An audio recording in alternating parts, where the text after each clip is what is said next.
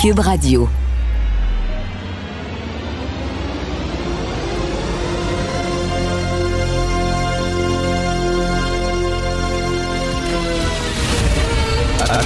Attention, cette émission est laissée à la discrétion de l'auditeur. Les propos et les opinions tenues lors des deux prochaines heures peuvent choquer. Peuvent choquer. Oreilles sensibles s'abstenir. Richard Martineau. Martino. Un animateur pas comme les autres. Richard Martineau. Cube Radio. Oh yeah, c'est vendredi, puis il annonce beau. Samedi et dimanche, ça va être super cool. Écoutez, j'ai un ami Facebook que j'aime bien qui, qui est tombé dans la gang des anti-masques. OK, il est tombé là-dedans. Et plus ça va, plus je lis ce qu'il écrit et plus c'est absurde.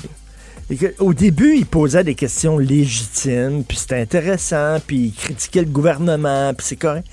Mais là, c'est rendu, là. Tu sais, la publicité du bonhomme, là, euh, qui a attrapé la COVID, puis qui a une trachéo, là, il y a un trou dans la gorge, là. Là, là, il relaye toutes sortes d'affaires en disant que c'est faux. Le gars est pas vraiment malade, que tout ça est arrangé avec le gars des vues. Pensez-vous vraiment que le gouvernement a fait comme un... Ils ont pris un comédien, là, puis il a dit Tu vas faire semblant d'être malade. Puis là, on met des photos de lui là, qui étaient prises en septembre, puis il avait l'air en bonne santé. Ils ont dit Regarde, la photo était postée en septembre, mais ça m'arrive, moi, de poster des vieilles photos. C'est pas parce qu'il a posté la photo, il l'a publiée le 15 septembre que la photo a été prise le 15 septembre. Ça m'arrive, moi, des fois, de publier des vieilles photos. En tout cas, bref, toutes sortes d'affaires. C'est toujours comme ça. Tu sais, la bonne femme, là, veux-tu de la tarte aux fraises? La bonne femme qui s'en est pris à Donald Trump, là, ça a peut-être commencé, elle aimait pas Trump. Puis là, elle l'écoutait, puis ah, elle l'aimait vraiment pas. Puis là, elle s'est mise sur Internet. Puis là, elle a commencé à lire contre Trump. Puis là, ça prenait de son temps. Puis là, c'est deux heures par jour, puis trois heures par jour. Puis après ça, elle était là-dedans. Puis là, là, elle, elle elle des vidéos. Puis là, là, elle s'est fait des chums sur euh, Internet, puis là, qui envoyaient des vidéos, puis tu les reçois. Puis, puis là, à un moment donné, il faut que tu décroches. faut que tu sortes. Il faut que tu cours, il faut que tu fasses de l'exercice, il faut que tu respires, il faut que tu te la gueule, il faut que tu ailles voir des amis. faut que tu décroches parce que tu tombes dans un rabbit hole, comme on dit. La tanière du lapin, là.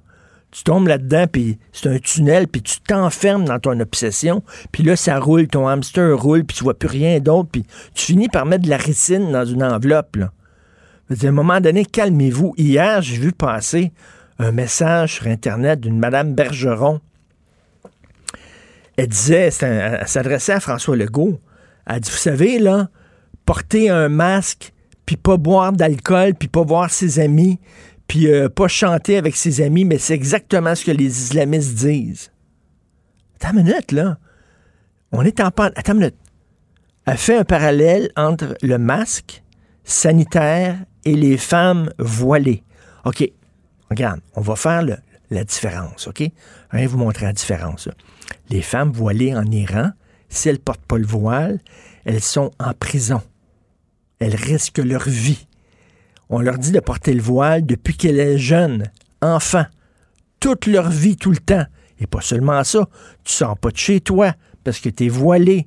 Il faut que tu te caches la face des fois. tu sais, c'est toute une vie, là. C'est un combat. Ces femmes-là là, qui, qui, luttent contre le voile risquent leur vie. Toi, on te demande de porter un masque quand tu rentres dans un restaurant, là, de la porte d'entrée jusqu'à ta table. Une minute. Une minute et demie. Après ça, quand tu es à ta table, tu peux enlever ton masque. Voyez-vous la différence, Mme Bergeron? Le voile islamique qu'on force aux fillettes à porter tout le temps, dès qu'elles sortent du lit jusqu'à temps qu'elles retournent dans le lit soir, OK? Vous avez un masque. Quand tu rentres dans le dépanneur, on te demande de porter le masque. Tu vas chercher tes cigarettes, puis tu sors, puis tu l'enlèves dehors. C'est pas la même affaire, là. Calvaire, à un moment donné, là, ça n'a pas de bon sens. Là, en fin de semaine, il va y avoir une réunion des anti-masques. Il va y avoir plein de preachers là-dedans. Des preachers, ils sont rendus comme ça, là. Ils sont rendus qui s'associent maintenant avec des preachers. puis des- C'est n'importe quoi. Vous êtes en train de discréditer les gens qui ont des questions légitimes à poser au gouvernement sur la confusion des messages, par exemple. OK, on peut poser ces questions-là. On peut se poser des questions sur le modèle suédois, sur quand est-ce que le vaccin va arriver, je sais pas. Mais là, c'est n'importe quoi. Quand à un moment donné, tu tombes là-dedans, et je reviens à ce documentaire-là sur Netflix que vous devez voir, de Social Dilemma. D'ailleurs, on va en parler un peu plus tard avec euh, Luc La Liberté, euh, qui me dit hier qu'il allait le regarder pour pouvoir nous en parler aujourd'hui. Mais c'est tous ces médias-là, Google, euh, Instagram, Twitter, Facebook, eux autres, ils ont un but, c'est que tu passes énormément de temps sur leur site, sur leur page, parce qu'ils peuvent te vendre, ils peuvent te vendre à des commanditaires. Et pour que tu restes longtemps, ils vont t'envoyer des textes qui savent que tu vas aimer, puis tu vas lire. Tu sais, tu tombes là-dedans, à un moment donné, décroché. Et je pense à cet ami-là, cet ami Facebook, avec qui j'avais des discussions super intéressantes, super le fun, mais que là, qui est rendu, là, il est rendu dans un long corridor qui devient de plus en plus étroit. Puis plus il avance, plus il croit toutes sortes de théories absurdes qui n'ont pas de bon sens.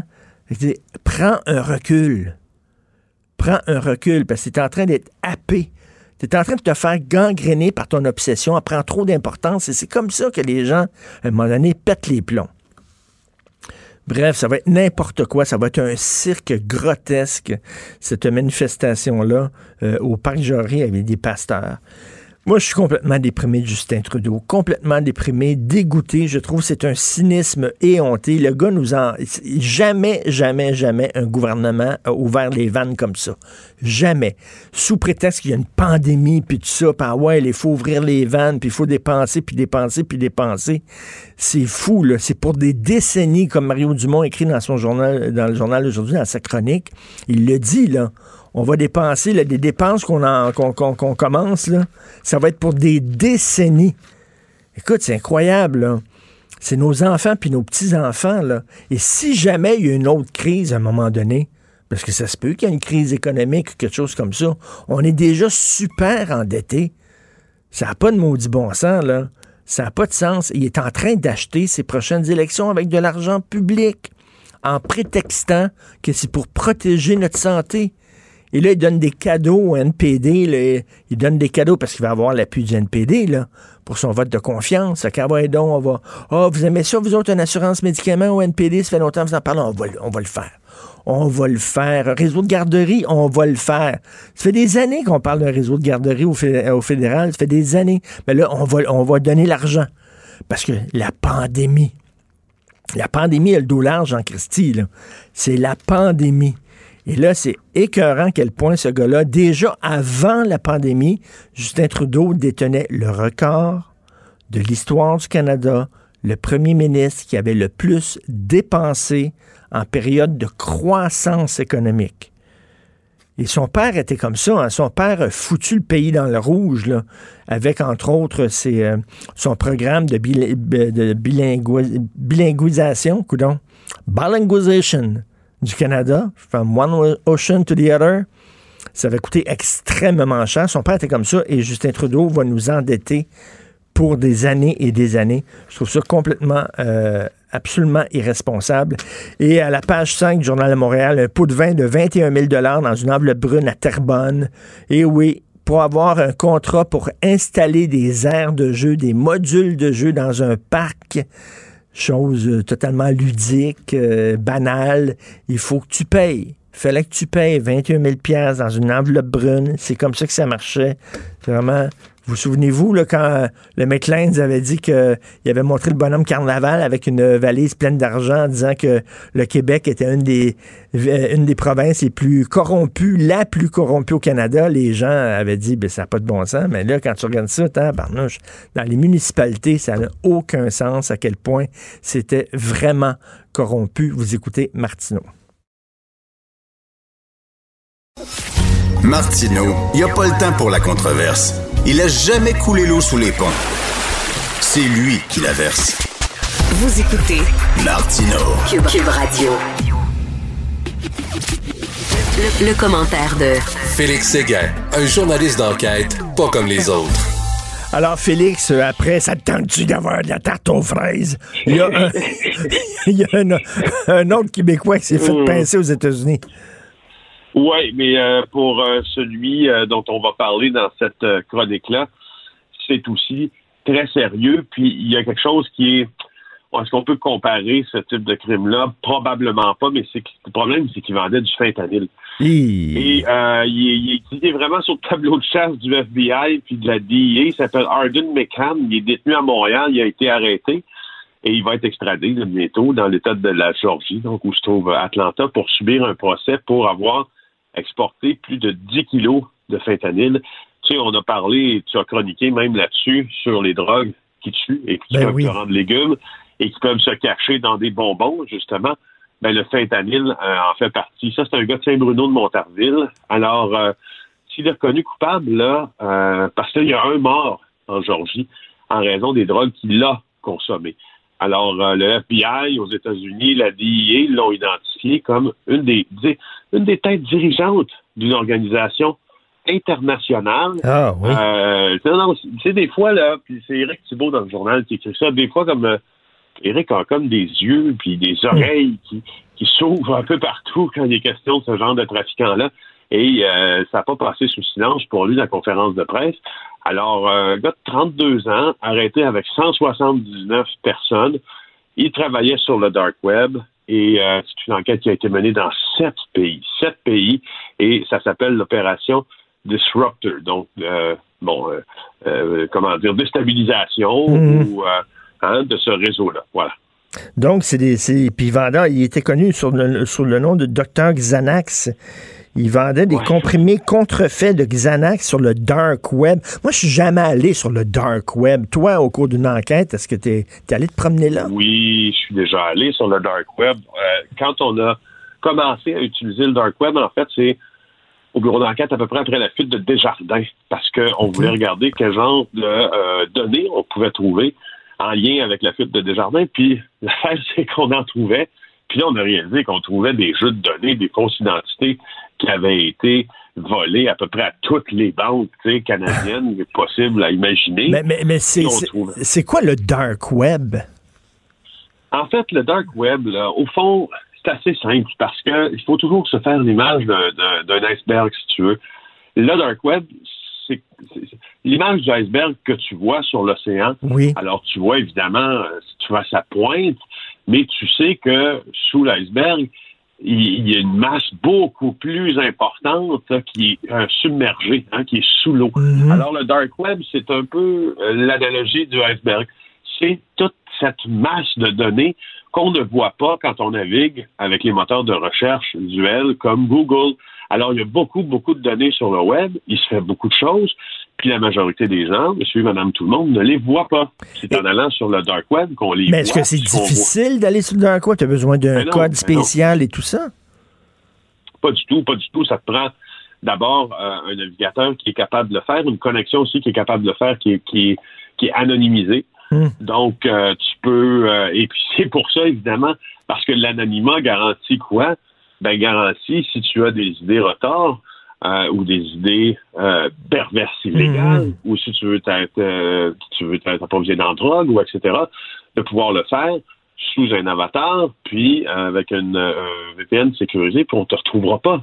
Alors, et, là, tu peux trouver. C'est pas tout à fait vrai, là, mais, mais en principe, là, on ne te retrouvera pas. Alors, c'est pour ça que les pédophiles sont là, puis c'est pour ça que les vendeurs de drogue sont là, puis etc. Et euh, mais tu peux tout trouver, là. Tu peux trouver des armes à feu, tu peux trouver de la drogue, euh, tu peux trouver des images de porno euh, juvénile. C'est incroyable, c'est le souk, là. C'est vraiment n'importe quoi. Oui, c'est ça, effectivement. C'est comme le...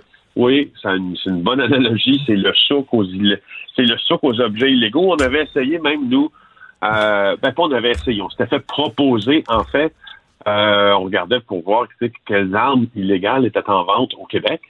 Puis on s'était fait proposer de se voir remettre euh, au Tam-Tam du Mont-Royal, donc près du parc euh, Jeanne-Mance, dans le parc euh, du Mont-Royal, les un, fusil. on devait se présenter à telle heure la fin de semaine, puis il y avait une arme de poing avec le numéro de série effacé avec un silencieux qui nous attendait. Alors, on n'a pas, évidemment, on n'est pas allé de l'avant avec ça, mais pour te dire, tu sais, c'est pas, euh, c'est assez usuel ce genre d'affaires-là. Wow. Alors, Alors c'est comme un, marché aux puces underground. Tiens, plutôt que ça, que je vais utiliser ça, c'est à moins de connotation ethno-culturelle. Un marché aux puces underground. Écoute, c'est un peu ça. décision cruciale pour Nathalie Normando aujourd'hui. Et je te dis, on attend ça depuis longtemps. Ben oui. On dirait que ça fait une éternité. C'est aujourd'hui que Nathalie Normando pourrait être libérée des chefs d'accusation qui pèsent contre elle. Euh, tu sais qu'elle est soupçonnée d'avoir participé à un système de financement mm. électoral occulte en échange de contrats publics. Ça fait quatre ans et demi qu'elle a été arrêtée par l'UPAC un jour de budget. Alors, euh, elle, il y a des coaculés dans ça, évidemment. Hein? Marc-Yvan Côté, on s'en mm. rappelle, ben et autres. Alors aujourd'hui, le juge va rendre sa décision au Palais de justice de Québec sur une deuxième requête dans son cas en arrêt des procédures pour délai raisonnable. C'est basé sur l'arrêt de Gordon. Euh, et euh, tu vois, si cette décision-là est rendue, euh, ben ça, ça, ça, ça vient clore l'affaire, c'est tout. Ça vient clore l'affaire. Et puis, un des dossiers, tu sais, il y, a, y a deux choses dans ça. C'est que mhm. c'est un des dossiers les plus importants du PAC, euh, un autre qui tombe, mais d'un autre côté, on s'est toujours posé des questions sur la solidité de la preuve dans ces dossiers-là. On s'est toujours interrogé aussi sur le caractère sacrificiel, si tu veux, ben oui. euh, pour Nathalie Normando de, ce, de cette arrestation-là. A-t-elle été l'agneau sacrifié?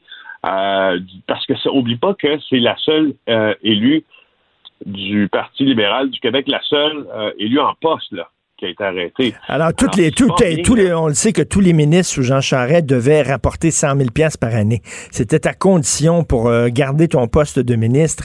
On, soupçonne, on soupçonne qu'il n'était pas toute seule à faire des affaires, à, tourner des coins ronds, mettons. Ben, justement, et puis là, quand tu installes le système, puis là, il y a des ministres à ce qu'on appelle les ministres à 100 000, mais il y a aussi eu des ministres à 150 000, ben oui. quand on découvert. Alors, quand tu installes ce système-là, euh, effectivement, c'est comme c'est comme une invitation à couper les coins ronds parce que l'argent faut qu'il rentre. Alors euh, alors c'est ça. On va attendre la décision aujourd'hui. Peu importe la décision, le DPCP pourra peut-être en appeler. Il va avoir 30 jours pour le mmh. faire. Puis euh, juste te rappeler les faits de la cause, de huit contrats euh, octroyés par le gouvernement libéral en 2005 et 2010 qui seraient visés. Euh, donc des contrats, puis qui auraient été échangés là, l'échange de dons politiques. Écoute, d'un côté, ça fait quatre ans que ça dure. À un moment donné, là, elle a le droit d'avoir un procès. Elle-même, elle voulait laver sa réputation puis aller en procès. Elle-même demandait un procès rapide. À un moment donné, quelqu'un aussi a le droit de gagner sa vie. Elle n'est pas indépendante de fortune. Donc, d'un côté, je peux comprendre Nathalie Normando tout à fait, puis elle n'est pas toute seule à avoir fait ça sûrement. Mais de l'autre côté, t'imagines si on dit, ben, c'est correct, c'est fini. Le, ça va pas aider le cynisme de la population en disant, finissent toujours par s'en sortir. Tu sais, les, les, les méandres du système de justice sont incroyables. C'est incroyable comment tu peux pendant longtemps euh, de, te, présenter devant le tribunal aussi avec des arguments différents. Tu l'as souligné toi-même. Nathalie Normando avait décrit, a dit, je veux un procès parce que je pense que c'est ce dont on m'accuse, c'est frivole, puis je l'ai pas fait. Et je veux avoir à côté de mon nom l'inscription non coupable. J'ai la ben certitude que je vais gagner. Et là, elle passe de ça à euh, une demande d'annulation pour des délais déraisonnables, donc un arrêt Jordan. Donc, elle est obligée, au fond, de passer, de vouloir absolument laver son nom euh, d'une aura d'incertitude qui va rester si le procès cesse en raison de délais judiciaires autour, justement, euh, de son nom. Alors, c'est pas facile. Non, non, non, pas facile. Écoute, euh, si vous voulez vous divertir et vous aimez la lutte, au lieu d'aller voir la WWF, allez donc au conseil municipal de Saint-Adèle. Tiens, on en écoute un extrait. C'est la fin, on vous demande de sortir. Ouais, mais tout et tout. C'est la fin, on vous demande de sortir. Oh, madame. Ah oui, ah oui. On peut je vais, je vais, lever l'Assemblée, puis je vais continuer à vous écouter après. Je n'ai pas de problème, mais je vais demander de lever l'Assemblée. On va continuer à... On lève l'Assemblée, mais je vais écouter les citoyens dans la salle. Écoute, la chicane a pogné, la bataille. Toi, il y a un conseiller qui est expulsé, il voulait pas sortir, il revenait à sa table. Le gardien de sécurité qui s'est battu avec. incroyable. C'est Stéphane Sinclair qui rapportait dans le journal. Allez voir la vidéo aussi sur le web de ça. Vous avez entendu l'audio, mais là, moi, je me, je me rappelle les vidéos dont on rit beaucoup qui nous viennent de, de Minsk. Oui, oui, oui, oui. Je me souviens, je me souviens, moi, à un moment donné, euh, je me souviens, c'est ça, comme c'est au Parlement, je m'en aux Philippines, ou je sais pas trop quoi, qui se donnaient des coups de poing sur la gueule, les, les ministres, puis les, les députés. mais, mais là, c'est ici, là. C'est chez nous. Oui, oui, c'est ici. Puis le gars a vraiment été, le conseiller municipal a été plaqué au sol par les agents de sécurité. Euh, puis là, bon, ben écoute, je te ferai pas. Je te ferai pas, là, disons, le, le, le, le, détail de, de- de- tous les griefs du conseiller municipal à l'endroit du conseil, mais bref, la, la séance vire mal, tout le monde euh, s'interrompt, il y a des points à l'ordre du jour, il y en a beaucoup, il y en a en litige. Le conseiller en question, qui s'appelle M. Lafont, euh, il veut pas arrêter de parler. La mairesse de Saint-Adèle, Mme Briand, veut qu'il arrête de parler. Ça se finit, tu comprends, qu'il est plaqué à terre, puis qu'on l'amène. Il va poursuivre la ville euh, pour atteinte à la réputation, déposer une plainte à la SQ, mais coudon, euh, je te dis, euh, si tu veux un bon siège, là... je, euh, ne, voilà, s- là, je ne savais pas que ça brassait comme ça à Saint-Adèle. Je pensais que c'était une petite ville tranquille. Mais ça, c'est une chose, hein, si tu allais dans tous les conseils municipaux de certaines Ah petites oui. villes, tu verrais des trucs hallucinants. Je te jure, là, pour avoir couvert quelques-uns puis m'en rappeler, là, d'abord, tu as des personnages euh, dont, euh, tu sais, je ne veux pas dénigrer l'exercice démocratique euh, de, la, de, de, de la vie démocratique municipale, du conseil municipal et tout ça, mais écoute, Non, non, il y a des gens qui sont abonnés, là. Il y a des Ben gens qui oui, sont ben abonnés, oui, là. on sait, on sait comment ça fonctionne, puis surtout dans les petites villes, c'est tout le temps les mêmes qui vont au conseil municipal. Puis là, quand ils ont enfin le micro, là, je te dis qu'ils ne lâchent pas, là. Hein, Oui, c'est ça. Puis comme disait Michel Arsenault, là, pour prendre une de ses anal- ses analogies que j'adore toujours, là, l'ancien président FTQ, il, il rock du vieux sûr, là. Là, tu sais, puis il, il, il- il parle, puis il parle, puis il parle, puis vous vous rappelez, en 82, je vous l'ai dit, puis là, on est en 2002, puis ça En tout cas, bref, euh, allez voir ça sur le site du journal. Puis, euh, en fin de semaine, tu sais, puisque je sais que tu... Tu sais, on adore le documentaire, hein, Ben oui. les deux. Euh, je sais pas si tu as vu le docu Challenger. Non. Euh, oh, mon C'est quoi? Seigneur. faut que tu ailles voir ça. C'est quatre épisodes sur l'explosion euh, de la Ah, de, navette de la navette Challenger. Oui, oui, oui. C'était le premier vol, tu te rappelles, euh, dans lequel il y avait des civils, entre guillemets. Ben, il y avait, il y qui avait avaient une été pro- il y formés. avait, il y avait une enseignante, entre autres, ça avait frappé tout le monde, là, euh, Oui, qui moi, était Je me là. rappelle clairement de Ben ça. là, elle a explosé tout de suite après son, son, son, son départ, quand les, les, les fusées euh, se sont séparées. Puis ça, ça- après ça, il y a eu des enquêtes publiques qui ont finalement pointé vers une grande culture du secret. Puis finalement, la NASA, euh, les meilleurs scientifiques presque au monde qui en faisaient partie, n'avaient pas toujours accès, euh, n'avaient pas toujours preuve disons, du, du préoccupation de sécurité là, à toute épreuve, mais c'est super bon parce que tu sais, je veux dire, moi, je suis resté marqué par ça. C'est un des trucs, d'ailleurs, qui m'a, je pense, qui m'a amené vers, vers, vers, vers le journalisme, parce que je, je, je tu sais, quand tu vois des images comme ça, d'une Ben oui. explose au décollage, devant les parents de, des gens qui sont là, je me dis, ça nous forçait à vouloir comprendre. Puis dans ce documentaire-là, sur quatre, sur quatre épisodes, on comprend bien ce qui s'est passé. C'est bien fait, c'est bien joué. Ben, Euh, je vais regarder ça, bien sûr. Et toi, tu regarderas le Social Dilemma si tu ne l'as pas vu, qui est vraiment, qui pose des questions euh, fondamentales sur les réseaux sociaux. Merci. Bon week-end, Félix Séguin. Avec plaisir. Merci beaucoup. Bye. Salut.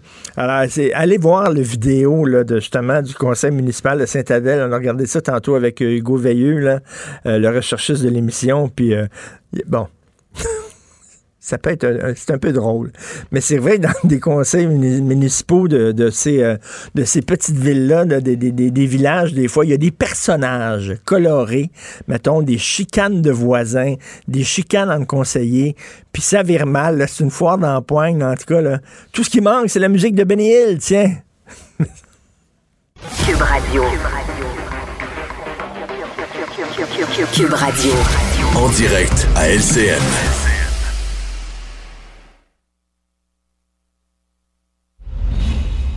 Salut Richard. Salut Jean-François. La cause est extrêmement intéressante. On va y revenir d'ailleurs dans la dernière heure de l'émission avec euh, l'avocat d'Yvan Godbout. Yvan Godbout, un auteur qui a été accusé de production de pornographie juvénile pour une œuvre de fiction. Lui-même se dit dégoûté par la pornographie, par la pédophilie. Il avait écrit quelque chose, a été poursuivi en justice et le juge vraiment a, donné euh, littéralement une rebuffade aux autorités qui l'ont poursuivi. Ben, tout à fait, tout à fait. Alors son livre, on le voit, La CNC et Gretel, c'est un livre d'horreur et un des personnages, c'est un homme, un monstre en fait, qui agresse sexuellement ses enfants. Il y a quelques lignes, Jean-François, quelques lignes où c'est vraiment, effectivement, euh, il décrit en détail euh, euh, euh, une partie de l'agression. Yvan Godbout disait il voulait montrer toute l'horreur de la chose. Il n'est pas en train d'encourager les gens à agresser leurs enfants. Il ne montre pas ça de façon sensuelle et jolie, absolument pas. Il veut vraiment là, nous, nous, nous écœurer, là, nous montrer à quel point c'est horrifiant. Et là, on, écoute, il y a deux ans, les policiers débarquent chez lui à 6 heures du matin. Euh, l'arrête, l'interroge pendant cinq heures sur ses habitudes sexuelles et euh, l'accuse de production de matériel pornographique juvénile. D'ailleurs, d'ailleurs, Jean-François, moi, quand le livre était sorti, les journalistes, des fois, on reçoit des exemplaires du livre pour euh, faire la promotion et j'avais un exemplaire du livre chez moi et je m'en suis débarrassé parce que je risquais moi-même la prison parce que la police pouvait débarquer chez moi pour possession de matériel ah de porno juvénile. Le seul fait d'avoir ce livre-là, à cause du passage qu'il y avait dedans, t'exposait à des accusations. Tout à fait, tout à fait. Euh, je me suis débarrassé de ce livre-là parce que je voulais pas. Oui, j'aurais pu. Euh, ça a été retiré de toutes les librairies, de toutes les bibliothèques. Aujourd'hui, Yvan Godbout écrit sur sa page Facebook qu'il a vécu l'enfer. Il y a des amis qui ont arrêté de lui parler, des collègues, des confrères de travail qui euh, détournaient les yeux lorsqu'on le croisait sur la rue. Il dit j'étais vraiment comme un pestiféré. Et, écoute, là, euh, et, là, finalement, il s'en est sorti après deux ans. Et comme tu le dis, Jean-François, le juge dit, écoutez, en 2005, dans le code criminel, il y avait deux choses. Premièrement, on disait qu'il faut tenir compte de la valeur artistique du livre. Est-ce que c'est un livre qui a une certaine mm. valeur artistique? Et deuxièmement, est-ce que ça encourage les gens à agresser sexuellement des enfants ou pas? Visiblement, bien non, ça n'encourageait pas ça. Écoute, j'ai un livre ici c'est Lolita de Vladimir Nabokov, qui est considéré avec raison comme une des œuvres majeures de la littérature américaine. On peut le trouver dans toutes les librairies, dans toutes les bibliothèques. C'est l'histoire d'un intellectuel qui est follement amoureux d'une jeune fille de 12 ans. Euh, Nabokov voulait explorer le monde de la perversion, montrer comment on peut devenir malade. C'est une œuvre littéraire importante c'est pas de la, de la, c'est pas du matériel de, de, de, porno juvénile, absolument pas. C'est la même chose avec Yvan Godbout. C'est une œuvre de fiction. Donc, la loi, elle est mal faite. La loi vise beaucoup trop large. Il va falloir rétrécir. C'est quoi exactement de la production de, de pédopornographie, là? Hey Richard, on dit même que la loi actuelle limiterait une victime de pédophilie à raconter sa propre histoire. Ben, ça va loin. Exactement, ça va très loin. C'est une loi beaucoup trop large. Et d'ailleurs, il faut euh, féliciter, entre autres, hein, euh, le député bloquiste Stéphane Bergeron, qui a toujours pris la défense de M. Mm. Godbout, qui l'a toujours défendu. Donc, c'est tout en son honneur. Par ailleurs, Richard, tu veux réagir à une déclaration euh, de Dominique Anglade, la chef libérale. On va d'abord, pour se mettre dans le, dans le contexte, écouter cette déclaration.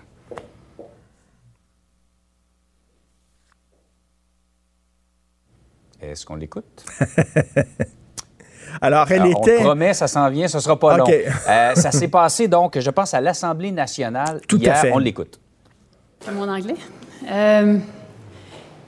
So, yesterday, uh, we, uh, we asked for a number of. Uh, we asked for a number. de, faire des, des, euh, des, euh, des mots en anglais. C'est nouveau, ça? Ça se fait pas à l'Assemblée nationale, normalement remise à l'ordre par un collègue, euh, je pense que c'est Louis Lacroix, Louis Lacroix. de, Tout à fait. Euh, elle a commencé donc son allocution en anglais. Ben c'est ça. À l'Assemblée nationale, elle débute son allocution en anglais et Louis Lacroix dit écoutez, ça fait une vingtaine d'années que je couvre l'Assemblée nationale. Je n'ai jamais vu ça. C'est vraiment c'est unique. J'ai jamais vu ça.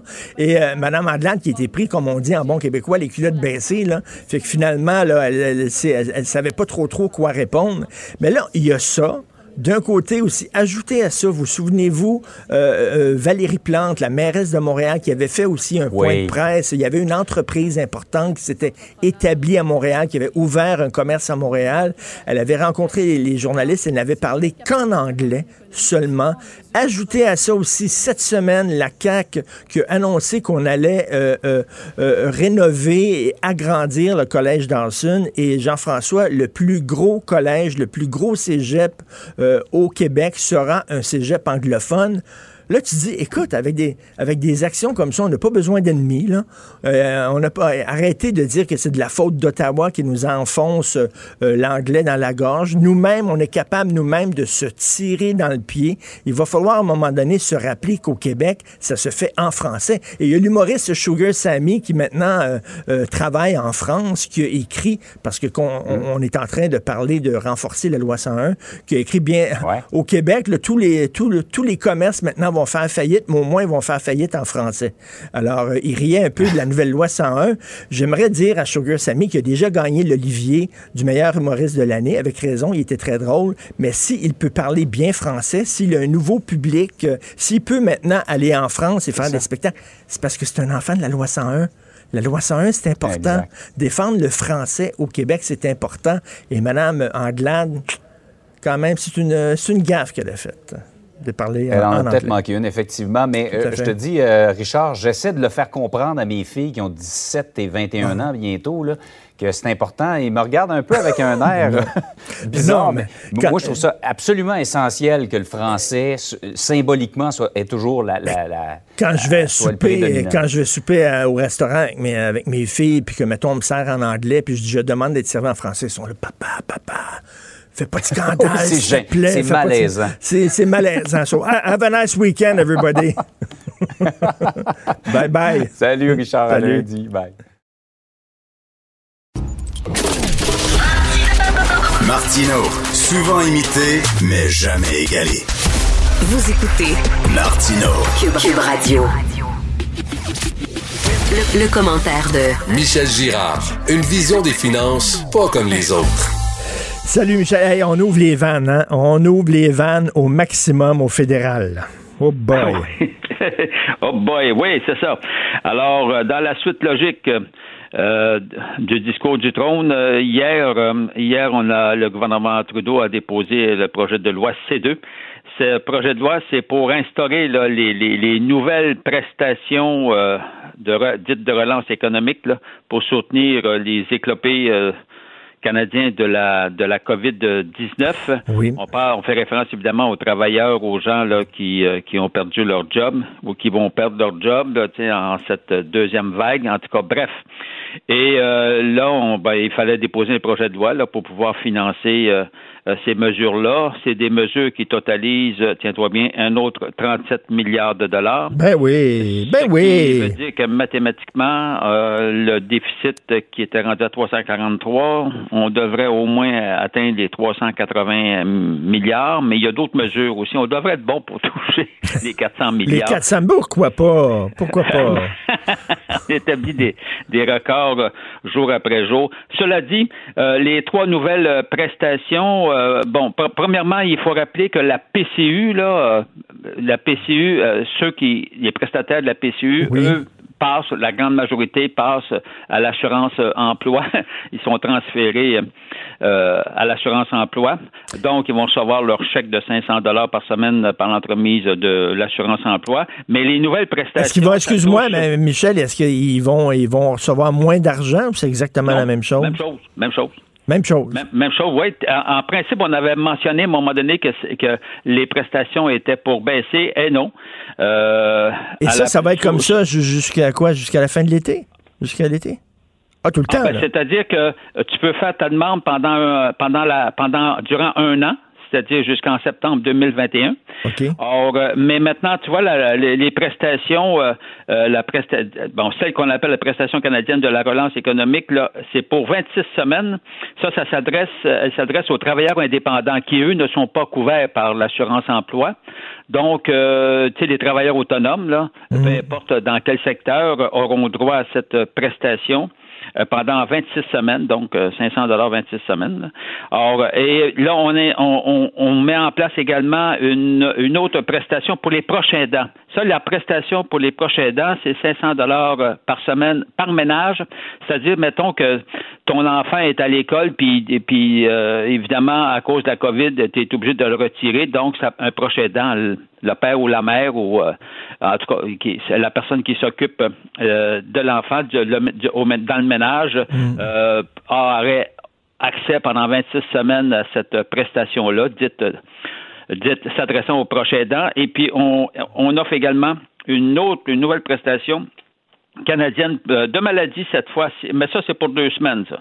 Alors euh, ça c'est si tu tombes malade, tu es mhm. obligé de t'isoler à la maison, euh, ou bien que tu, tu, tu, es victime de la COVID. Alors là tu as un deux semaines de maladie là si l'on veut à hauteur de 500 dollars par semaine. Mais, bref, écoute, on, on, a, là, on a avoir des détails parce que vous vous êtes touché, vous allez sur le site du gouvernement fédéral. C'est pas compliqué le site du gouvernement fédéral en passant, c'est tu fais juste gc.ca. GC, gouvernement canadien, gc.ca. Puis là, tu vas voir euh, D'ailleurs, en arrivant sur le site, tout de suite, on annonce les mesures pour la COVID-19. C'est un gros vendeur électoral, hein? Oui, c'est un gros vendeur électoral, mais en même temps, il n'y a, pas rien que du mauvais là-dedans. Là. Quand même, aider les travailleurs indépendants, je pense que c'est. Il y en a de plus en plus des pigistes, puis eux, justement, n'étaient pas couverts. Euh, donc, maintenant, ils vont être couverts. Les proches aidants, mais écoute, là, on, ne peut pas être contre la vertu. C'est certain qu'aider les proches aidants, c'est important. Puis les travailleurs malades aussi. Mais c'est pas tout le monde qui a de l'argent. Et on dit, euh, tu peux faire du télétravail, mais si tu travailles dans une shop, euh, tu peux pas faire du télétravail. Tu n'es pas payé pendant moi, Moi, tu vois, ça, tu as, raison de, toucher ce point-là. Je ne suis absolument pas contre ces mesures. Ces mesures. D'ailleurs, c'est ce genre de mesures-là qui permettent justement de survivre pendant que tu traverses une grave crise on va se le dire, on traverse une grave crise économique et financière à cause de la maudite euh, euh, COVID-19. Ben oui. Ça, ça non, mais ça, c'est ça, c'est, l'évidence par elle-même. D'ailleurs, on a juste à voir les, les résultats, de, tu vois, les statistiques. au deuxième, on vient de publier les statistiques au deuxième trimestre. Tiens-toi bien, au Québec, l'économie a fondu au Québec de 40% euh, sur un rythme annualisé au deuxième trimestre. Ça, c'est le, pire trimestre, c'est-à-dire avril, mai, juin. Là. Or, où la COVID, où on était en confinement, 40% Richard, c'est effrayant, là. Alors, c'est même plus que dans l'ensemble de, du Canada, là. Alors, on a été, nous, lourdement touchés. Alors, c'est sûr que quand ton économie euh, fond de, 40% tiens-toi bien, là, as bien des gens, là, qui, qui, qui écopent de ça. Ben, Donc, que l'on mette en place des mesures telles que l'a fait le gouvernement fédéral, c'est parfait. Le gros problème qu'on a, par contre, avec ces mesures-là, et on l'a vu là, pendant la, la parce qu'on a quand même une reprise là, depuis le mois de mai, là, il y a une certaine reprise économique, c'est que tu as beaucoup d'entreprises euh, qui ont de la difficulté à recruter de la main-d'œuvre parce que les gens qui sont sur la PCU, il y, en, y, y, en a une faible portion là, qui profitent de ben la situation pour éviter de, retourner au travail. Alors, ce qui vient embêter, nuit considérablement euh, à la reprise économique dans certains secteurs. Maintenant, tu sais, c'est clair que tu as des secteurs qui sont tellement touchés par la fichue de COVID. Écoute, c'est pas compliqué. Tu regardes au niveau de la restauration, au niveau de l'hébergement, au niveau des, des, vacances. Non, c'est l'enfer. Écoute, là, Michel, vraiment, on est chanceux d'avoir une job. Vraiment, là. Vraiment ah chanceux. Ah non, ça là-dessus, euh, Richard, ça faut, faut vraiment le répéter. Nous faisons partie des, des chanceux alors qu'il y a Écoute, c'est pas compliqué, là. Rappelle-toi, là, en avril, il y avait 820 000 Québécois qui ont perdu leur job. Ils ont perdu pour le vrai, là. ils n'avaient pas perdu pour temporairement. 820 000. Non, c'est énorme. C'est démentiel. Depuis le début de l'année, on en a récupéré beaucoup. N'empêche que depuis le début de l'année, on accuse encore un recul de 152 000. Richard, il faut que tu dises que quand il y a une campagne électorale au Québec, là, les candidats se font, se, font un honneur d'annoncer qu'ils vont réussir à créer 100 000 emplois pendant cinq ans. là, nous, on accuse en l'espace de quelques mois encore 152 000 emplois de, recul. De recul. Et t'imagines euh, retrouver ces emplois-là, là, ça, ça peut prendre malheureusement du temps, oui. Merci beaucoup, Michel. Merci. Bon week-end. Toi aussi, au revoir. Salut. Gilles Proulx. Le où, quand, comment, qui, pourquoi ne s'applique pas sa ricanade? Parle, parle, parle, genre, genre, genre. Gilles Proulx. C'est ça qu'il manque tellement en matière de journalisme et d'information. Voici le commentaire de Gilles Proulx. Gilles, euh, le ministre de la Santé nous demande de faire attention pendant l'Action de grâce, mais entre vous et moi, l'Action de grâce, c'est surtout une fête américaine. Hein. Euh, c'est très important, c'est même plus important que Noël aux États-Unis, mais quel Québécois célèbre l'Action de grâce? Pour nous autres, c'est un, un week-end de trois jours. Exactement. C'est un remerciement à Dame Nature ben pour ce qu'elle nous a procuré. Les Indiens ont bien perpétué cette euh, coutume-là, mais comme tu dis aux États-Unis, d'ailleurs, elle a lieu beaucoup plus tard parce que l'automne arrive plus profondément là, avec sa froideur mm. plus tard qu'ici. Et ça m'amène à dire avec les enfants gâtés que nous sommes, combien voulez-vous parier qu'on n'oubliera pas l'action de grâce, Monsieur le ministre de la Santé, Christian Dubé, qui nous dit d'être sages cette année. D'abord, on ne sait même pas ce que c'est que l'action de grâce pour la plupart. Pourquoi être sage quand on aura un long congé de trois jours? Alors, as-tu le goût d'être sage? Tu as trois jours de congé. Pourquoi être sage euh, quand on, sait fort bien que euh, on pourra fumer du pot, on s'ennuie, boire de la bière? Donc, euh, si on est sage, on boit de la bière, puis on fume du pot, il faudra être en bande. Si on est en bande, on déborde justement dans le souhait de M. Dubé.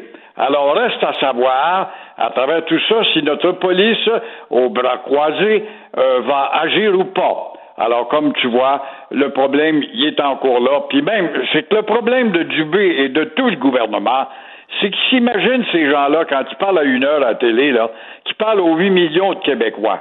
Mais ce n'est pas le cas. Et on verra justement combien l'action de grâce, qui consiste à remercier Dame Nature pour ce qu'elle nous a donné en générosité de sa terre, ça va donner le lundi soir l'action de grâce en termes d'entorse à la règle, au règlement, pour danse, pour fun, puis le pot, pour bécotage. Aux États-Unis, c'est vraiment c'est le repas familial, l'action de grâce, les enfants qui sont euh, dans d'autres États parce qu'ils sont en train d'étudier dans des universités loin de chez eux, prennent l'avion, retournent à la maison familiale, c'est le repas ensemble, c'est c'est plus important que Noël, comme je le dis. Très, très, très. La dinde est au centre de, ben oui. de la cuisine, on le sait évidemment. C'est une belle tradition que les Américains maintiennent et je trouve ça très bien. C'est une façon de remercier la, la, nature, quoi. Et Gilles, j'ai pensé à vous hier quand j'ai vu euh, Mme Anglade qui a commencé son allocution en anglais, puis qui s'est fait remettre à sa place par euh, Louis Lacroix qui a dit Voyons donc, si vous faites là, ça fait 23 ans que je couvre l'Assemblée nationale, j'ai jamais vu ça que quelqu'un commence son allocution en anglais. un précédent, on va dire, voyons donc, Louis Lacroix, t'es jeune, tu connais rien, faut évoluer, arrête avec le passé. C'est ça qu'elle va dire, c'est ça qui se dit. Puis ces libéraux sont sûrs de faire une percée après. C'est elle-même qui a dit au lendemain de la débandade, ben, peut-être, peut-être falloir être un peu plus nationaliste. Elle sait même pas ben ce que c'est. Cette femme-là n'est qu'une cruche qui a une belle gueule et puis qui a des élans qui plaisent au statu quo, c'est rien de plus que ça. Alors là, évidemment, c'est un désir, parce qu'il y a aussi le petit député de de, de Gatineau, là, qui est près d'elle, qui euh, avait fait un discours en anglais dans le passé. Alors, euh, on commence à lézarder tranquillement les traditions pour dire, ben oui, mais écoutez, avec l'ampleur de l'immigration qui s'intègre pas, qui s'intégrera jamais, alors euh, vous, les xénophobes, vous allez devoir accepter que ce pays-là doit devenir bilingue, puis il est suivi par Coder, puis il est suivi par euh, la ricaneuse aussi, il faut pas l'oublier. Ben oui, ben le, Parti libéral, ça, ça démontre que c'est un gros parti égalité. C'est le Equality Party. Oui, un parti euh, fondé par Noël Dorion qui était pour le retrait du Québec de la Confédération parce qu'il disait qu'on se ferait rouler dans la Confédération. On est loin de là. Hein. Euh, alors, euh, François Legault, pour vous, est aussi faible que ses prédécesseurs vis-à-vis Ottawa? Ben, oui, il vient de le démontrer. Là. Il est aussi faible que tous les premiers ministres qui l'ont précédé. Justin met le nez dans les affaires de juridiction québécoise en matière de santé, c'est déjà commencé, et euh, tout ce qu'on trouve à dire, euh, c'est que Justin est un peu insultant. Il a dit ça hier à, Pierre, euh, notre ami Pierre à TVA, au téléjournal, Pierre Bruno. Alors, euh, il est plus qu'insultant, M. Legault. Il vous ignore. Et euh, vous et vos confrères premiers ministres d'autres provinces, il euh, vous en, il vous met en pleine face. C'est ainsi que ça doit marcher maintenant avec l'ère de Trudeau aussi longtemps justement que vous ferez rien parce qu'on sait que vous allez prendre votre trou. Alors que si le goût était courageux, il dirait tout simplement qu'il provoquerait une crise. Il faut provoquer une crise pour recommencer une révision constitutionnelle. Il n'y a rien d'autre que ça pour refaire ce système conditionnel qui, constitutionnel qui permet, qui permet trop d'envahissement et d'empiètement de la part du fédéral. Alors voilà que le fédéral euh, s'accommode en nous imposant une manière de vivre d'un océan à l'autre. Alors, c'est pas fini. Après la santé, ce sera l'ingérence dans l'instruction, c'est déjà commencé. La culture, c'est déjà commencé. Et l'immigration, où là, le poids fédéral est en train de jouer un telle, avec une telle pesanteur que le Québec se perd tranquillement, M. Legault. Comment ça se fait que vous n'êtes pas conscient de ça? C'est lui qui avait dit, avant d'être élu, oui, mais le climat n'est pas le même. On pense qu'on va pouvoir imposer à Ottawa une nouvelle façon de voir les choses, les relations entre les provinces et surtout le Québec et le Canada anglais. Ben, tu t'aperçois, rien, rien, rien n'a changé. Puis là, après ça, ils vont nous dire que la loi 21, c'est la liste qui n'est pas constitutionnelle, qu'il va falloir la réécrire. C'est sûr, ça. Ça va dépendre beaucoup de l'opposition. Évidemment, quel poids va avoir l'opposition dans tout ce débat-là, qui a l'air d'être un petit peu plus parlable. Enfin, l'opposition, je parle du Parti conservateur et, du Bloc. Hmm. Alors, on verra.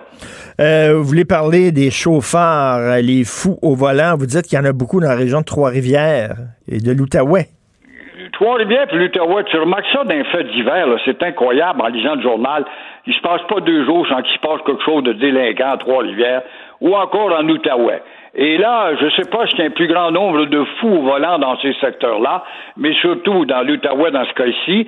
Euh, dans le dernier cas, c'est un petit bébé au volant euh, qui se fait arrêter deux fois en 15 minutes. Deux fois en 15 minutes avec son téléphone au volant. Il va avoir quelque chose de très, très intéressant ben à raconter à sa blonde pour lui dire qu'il rentrera en retard parce qu'il va rester avec sa maîtresse à faire d'autres choses, je ne sais pas. Mais toujours est-il qu'il a copie de 970 dollars d'amende et 10 points d'inaptitude. Mais là où c'est insultant, Richard, il va reprendre son char, c'est le cas de dire, son permis de conduire et son téléphone dans trois jours.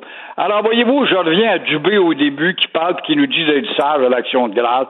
Quand en fait un peuple d'enfants gâtés qui a été élevé dans la gâterie, aveuglément élevé dans la gâterie, ça écoute pas, puis lui-même, 15 minutes plus tard, se commence. Et c'est ainsi que va la vie au pays de la tolérance, est le Québec. Tout à fait. Ah, il y en a souvent, alcool au volant, on voit ça, ça fait comme dix fois qu'ils se font pincer.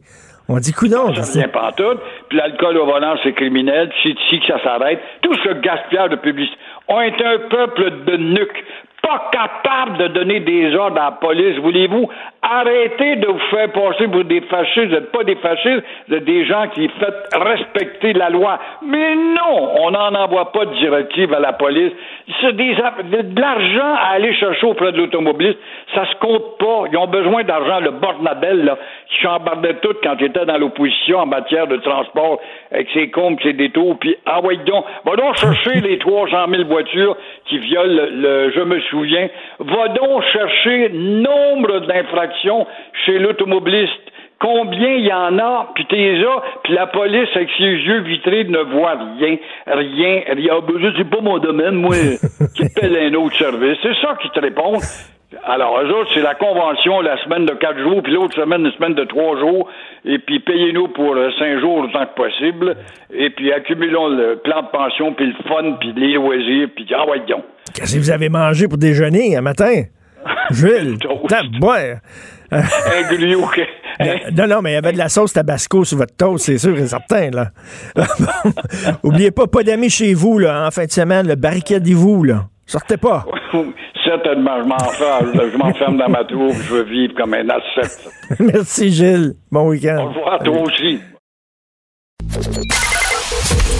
Joignez-vous à la discussion. Appelez ou textez le 187 Cube Radio 1877 827 2346. Ah, j'adore la France. J'adore la France. C'est le seul pays où un débat national, les gens se crêpent le chignon pour une question de poésie.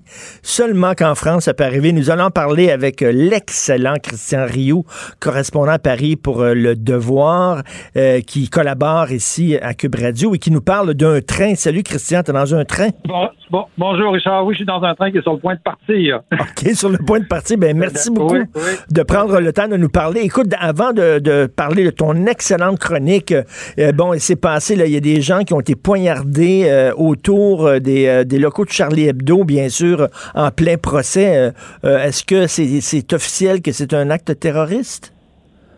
C'est pas encore tout à fait euh, tout à fait officiel. Euh, oui, il y a deux personnes qui ont été euh, qui ont été sauvagement attaquées à coups de, de, de couteau de boucher, semble-t-il, par une ou deux personnes. On ne sait pas, deux personnes ont été arrêtées. C'est pas tout à fait officiel que c'est un acte terroriste. On va le savoir plus tard, mais on sait que le parquet terroriste, par contre, c'est-à-dire les, les juges antiterroristes, se sont saisis de l'affaire. Donc, on a de fortes présomptions à penser que c'est une affaire c'est une affaire terroriste. Semble que les deux personnes, ça s'est passé euh, là où, à peu près presque là où étaient, dans le fond, les anciens locaux de Charlie Hebdo, là, euh, euh, près de la rue Richard Lenoir. il y avait deux personnes qui fumaient une cigarette tout simplement à l'extérieur. C'est des gens d'une société de production qui produit des émissions d'information pour la télé et qui ont, qui ont récupéré, dans le fond, les anciens locaux de Charlie Hebdo, parce que Charlie Hebdo est, plus là, vous, aurez compris pourquoi. Ben oui. Et, donc, ces deux personnes, semble-t-il, seraient, en tout cas, seraient gravement blessées. Leur vie n'est, semble-t-il, pas en danger, mais ils sont, elles sont gravement blessées. Je lisais un, commentaire dans le Figaro euh, aujourd'hui. Euh, quelqu'un écrivait, il y a vraiment des, des, des, risques euh, sérieux, réels d'un nouvel attentat terroriste en France avec tout le climat actuellement suite au procès de Charlie Hebdo. Est-ce que, est-ce que tu sens ça, toi, que les Français sont craintifs? Ben, je pense que les Français sont pas nécessairement craintif, mais sont conscients de ça. C'est-à-dire le, premier ministre tout à l'heure a parlé euh, disant que la France était, était consciente que euh, qu'elle était dans le dans le viseur des islamistes, mais elle l'est évidemment pour les caricatures de Charlie Hebdo, mais vous savez, elle l'est pour plein d'autres choses. Elle l'est pour la pour la laïcité qu'elle veut appliquer euh, dans ses écoles, pour ses lois sur le voile. Elle l'est pour parce que tout simplement elle a une, énorme, la plus grosse communauté musulmane d'Europe sur son territoire. Donc donc il y a plein de raisons pour lesquelles la France est dans le viseur des islamistes et risque de le rester encore longtemps.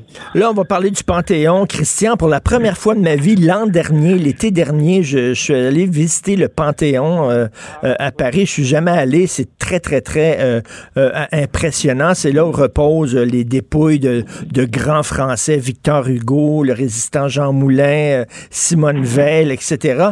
Et là, on veut faire entrer Paul Verlaine et Arthur Rimbaud, bien sûr, deux grands poètes qui ont tout à fait leur place là-bas. Mais bizarre, c'est qu'on veut les faire rentrer en couple et pas nécessairement parce que ce sont de grands écrivains, mais parce que ce sont des homosexuels.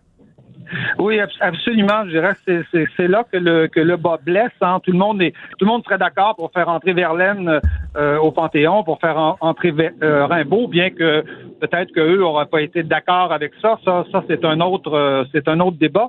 Mais on veut effectivement les faire entrer en couple comme, comme un espèce de symbole de la diversité. Alors d'abord, Verlaine et Rimbaud, vous avouerez que c'est un drôle de couple. Là, c'est un couple un peu particulier, hein, qui, qui, qui c'est une, aventure qui a duré deux ans. Euh, euh, Verlaine était marié, euh, l'a été encore après.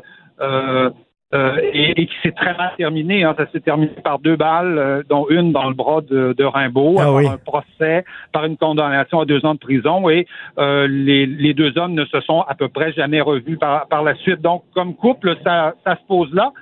Mais ça pose toute la question de savoir est-ce qu'on entre au Panthéon parce qu'on est gay ou parce qu'on est noir? Euh, et, et, pas l'œuvre qu'on a fait, l'œuvre plus aussi d'avoir défendu la France, vous savez, c'est inscrit au Panthéon, au grand la patrie reconnaissante. Euh, je ne sais pas ce que dirait euh, euh, Verlaine d'entrer d'entrer au Panthéon, lui qui avait demandé aux, aux, communards de tirer des de tirer sur le Panthéon à coups de canon.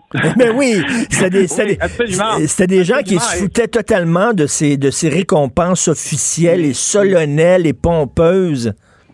Mais fascinant. Je veux dire, Rimbaud et, Rimbaud et Verlaine, ce sont d'ailleurs une Pierre et Marie Curie qui sont entrés au Panthéon ensemble. Euh, ils ont tous les deux découvert le, polonium. Ben Donc, on, peut, on peut comprendre. Mais l'œuvre de Rimbaud et l'œuvre de, Verlaine euh, sont très, très, très différentes. Mais les deux étaient effectivement des rebelles, euh, des rebelles absolus. Hein? Rimbaud qui parle du long et lent dérèglement de tous les sens. Rimbaud se foutait complètement du patriotisme et de, et de ces questions-là. Il va terminer d'ailleurs sa vie en Abyssinie, qui est l'Éthiopie d'aujourd'hui, comme marchand d'armes. Hein? Comme euh, marchand d'armes et d'ivoire. voilà. Mais si on veut, si on voulait être vraiment, euh, être vraiment un adepte de la, si on voulait être un adepte de la rectitude politique, on ne ferait pas rentrer au Panthéon un, marchand d'armes et un marchand d'esclaves. Mais c'est ça qui est, c'est ça qui est fascinant, c'est que si on adopte le point de vue de la rectitude politique et le point de vue de la seule biographie et qu'on oublie l'œuvre de ces deux, deux personnages extraordinaires, il y a mille raisons, euh, euh, fausses raisons euh, de les faire rentrer parce qu'ils sont homosexuels, mais il y a encore plus de raisons de les en faire sortir parce que euh, parce que c'était des voyous souvent, très souvent, et c'est des gens qui ont craché sur la République, c'est des gens qui euh, qui il y a des lettres de Rimbaud où, il réclame le service de deux esclaves. Alors, allez dire ça aujourd'hui aux gens de, Black Lives Matter, c'est tout à fait fabuleux. Mais qu'est-ce qui reste de Rimbaud et de Verlaine? C'est leur œuvre. Et il y a aujourd'hui, vous savez, une contre-pétition euh, qui, explique un peu tout ça, qui dit qu'on est en train d'instrumentaliser euh, la poésie et ses poètes. Et je vous souligne que la pétition a été signée par des poètes de toute la francophonie, dont trois du Québec, hein, Denise Boucher, Bernard Posier et Rodney Saint-Éloi, qui ont, qui ont, je dirais, courageusement signé cette, euh, cette pétition. Mais, mais c'est comme si on faisait entrer au Panthéon euh, le couple Simone de Beauvoir et Jean-Paul Sartre. Je veux dire, chacun, euh, chacun a son œuvre à lui. On les fait rentrer en couple. Je trouve ça assez, assez condescendant, premièrement. Et, le fait, Alexandre Dumas, on sait qu'il était un métis. Oui. Oui, Alexandre Dumas était un, métis. Est-ce que Alexandre Dumas est un grand écrivain parce qu'il est noir ou c'est un, grand hein. écrivain point? Oui, absolument. Alexandre Dumas était, était carteron. Hein. carteron. Il était, un, quart, quelque part, euh, assez, assez mélangé. D'ailleurs, la majorité, je vous avouerai que la majorité des Français euh, ont appris que, que, que, Victor Hugo, que, que, que, Alexandre Dumas était carteron le, jour où on a parlé de son entrée, de son entrée au Panthéon. Euh, les, les, Français ne le savaient, euh, ne le savaient tout simplement pas. Et, et, et, et je dirais que c'est tant mieux, tant mieux. Euh, on n'entre pas au Panthéon ou on n'a pas une récompense parce qu'on est noir ou parce qu'on est hétéro ou, ou, homosexuel. Ben, écoute, écoute, euh, Christian, bon, Jean, Jean Cocteau peut-être aurait sa place au Panthéon, peut-être. Est-ce qu'on le ferait rentrer parce qu'il est homosexuel? Ben non, on le ferait rentrer parce que c'est un grand poète, c'est un grand cinéaste. Vous savez, il y a, oui, il y a des gens qui ont proposé vous savez qu'André Gide aimait beaucoup les relations avec les mineurs. Oui. Donc, euh, oui, absolument. Donc, quand on se met à fouiller, quand on se met sur ce terrain-là, il y a autant de raisons euh, pour, pour, glorifier quelqu'un que pour, que pour le démolir. Pas essentiellement sur le terrain de l'œuvre de l'œuvre de ces gens-là. Et évidemment, en ce qui concerne le Panthéon, euh, la défense de la France. Jean Moulin est entré, euh, est entré au Panthéon, non pas parce qu'il a, il a fait une œuvre littéraire ou, ou, une œuvre euh, artistique, mais parce qu'il a défendu la France. Il a risqué sa vie pour, euh, pour la France. Je pense que c'est sur ce terrain-là qu'on doit, qu'on doit juger euh, les gens, si on se met à fouiller dans la biographie, écoutez, Dieu sait ce qu'on trouvera demain, et on, va, on va finir par vider le Panthéon. Vous savez ce que disait, euh, vous savez ce que disait Verlaine Dugo qui était au Panthéon? Il, disait, ils l'ont mis dans une cave où il n'y a même pas de vin. et, Christian, Christian, justement, l'été dernier, je suis allé au cimetière du Père-Lachaise et euh, Molière et euh, La Fontaine sont euh, enterrés côte à côte au cimetière du Père-Lachaise. Et je me disais, comment ça se fait que Molière n'est pas au Panthéon quand même? On dit la langue de Molière. S'il y a quelqu'un qu'on associe à la France, c'est bien Molière. Ah, on l'a perdu le train, c'est ça, mais j'avais vu, là, il y a comme euh, les deux, les deux tombes, les, deux personnes les plus importantes de la langue française, Jean de La Fontaine et Molière, un à côté de l'autre. Je me dis, comment ça fait que les autres sont pas au Panthéon? Mais là, Verlaine et Rimbaud vont rentrer au Panthéon. Et je trouve ça tellement condescendant. On va vous faire rentrer au Panthéon parce que vous êtes gay. Eux-mêmes s'en foutraient totalement, mais complètement en disant, écoutez, on est... Puis vous êtes un couple, mais ils ont, ils ont été ensemble pas très longtemps, là. Vraiment pas très longtemps, puis ils, ont fini par se tirer dessus avec une balle, puis tout ça, là. Je, je trouve ça, tout ça. Mais quand même, ça, ça démontre à quel point la France, un débat national où les intellectuels sont en train de se déchirer sur le fait que deux poètes vont rentrer au Panthéon. Heureusement que ce pays-là sur Terre, quand même, où la culture est tellement importante qu'ils sont prêts à, quasiment à se battre dans le jello à cause de ça. Fantastique. On s'en va à la pause. Ben oui, on le sait. Martineau, ça n'a pas de bon sens comme il est bon. Vous écoutez Martineau. Cube Radio. Le, le commentaire de Steve Fortin. Des positions pas comme les autres. Si on choisit collectivement d'abandonner, il y a un prix à payer pour ça. Si on choisit de s'écraser, si on choisit de s'allonger, le monde, ils vont s'essuyer les pieds sur nous autres. Puis les peuples qui meurent, ça meurt longtemps. Puis c'est douloureux, puis ça fait mal. Fait que si vous décidez d'abandonner, ça va être bien long puis bien tough. Vous avez besoin d'être tough. Ça, c'est Pierre Falardeau. Euh, on se souvient de lui. Je me souviens aussi d'une phrase. Euh, on disait les gens sont fatigués. Vous savez, la bataille référendaire, la bataille constitutionnelle sont fatigués. Puis il avait dit si t'es fatigué, va te coucher. Steve Fortin, salut. Je réécoute cette entrevue-là une fois de temps en temps pour essayer de comprendre là où on est, parce que dans cette entrevue-là, euh, tout le monde en parle 2018, 2008. Euh, ça fait déjà longtemps, hein, 2008. Euh, c'est hallucinant la clairvoyance euh, de, de, de, Pierre Falardeau.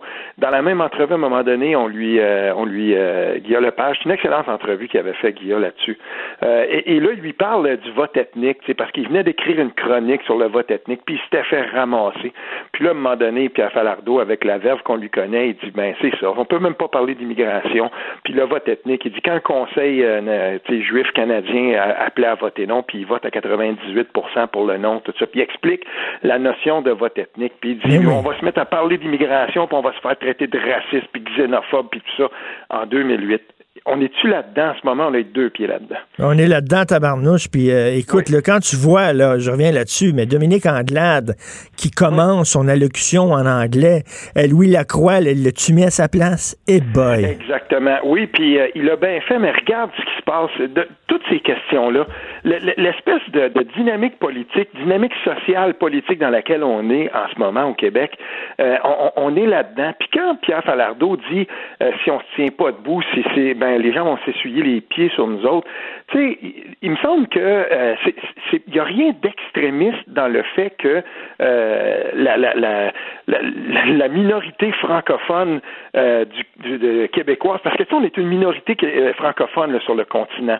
On sera jamais majoritaire nulle part. Même chez nous, on dit qu'on est majoritaire au Québec, mais quand on regarde la situation du français, c'est une lutte qui est perpétuelle. Il n'y a rien de d'extrémiste dans le dans le fait, par exemple, que euh, Simon Jolin Barrette dise on va prendre 5 millions, puis on va euh, renforcer les capacités qu'on a de protéger notre langue.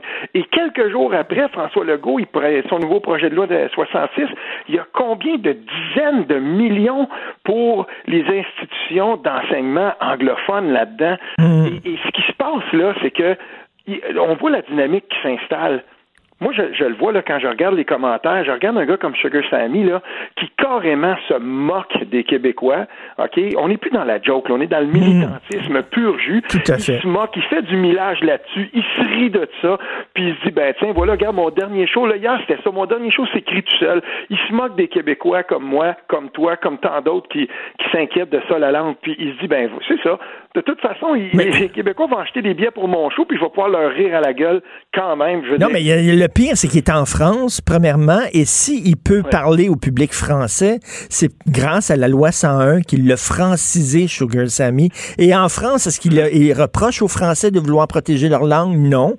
Pourquoi il nous reproche ça à nous, au Québec? C'est tout le temps la même affaire. Puis le, la CAQ, là, ce qu'ils ont fait, les ils savent, ils arrivent avec une nouvelle mouture de la loi 101, puis ils veulent avoir la communauté anglophone de leur bord, puis ils veulent montrer qu'ils sont pas si méchants que ça. Fait qu'on va donner un gros cadeau, on va, on va, on va agrandir Dawson, regardez, on vous a donné un cadeau. Maintenant, laissez-nous, s'il vous plaît, défendre notre loi française. Il faut tout le temps, euh, il faut tout le temps euh, euh, s'excuser de vouloir défendre notre Ben, culture. c'est- un cadeau empoisonné parce que là, ce qu'on est en train de faire, euh, Frédéric Lacroix, si je me souviens bien, euh, qui, qui, qui, euh, qui étudie beaucoup les questions linguistiques, euh, il me semble que c'est lui qui disait, ou non, non, c'est pas vrai, c'est euh, hier Mathieu Bocoté dans son entrevue avec La Plante euh, de, de, euh, le- le- du magazine euh, L'Action nationale, qui disait, là maintenant à Montréal, euh, avec Dawson, il va y avoir plus d'enseignants collégiales euh, anglophones qui vont en avoir francophones.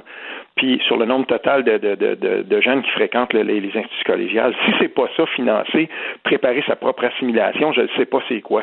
Mais voilà. Et, et, euh, on dirait que moi, j'écoute Pierre Falardeau, j'écoutais toute son entrevue qui dure 15 minutes, puis je me disais, mais c'est comme si, des fois, j'ai l'impression qu'on a les deux pieds là-dedans, comme si on avait abandonné.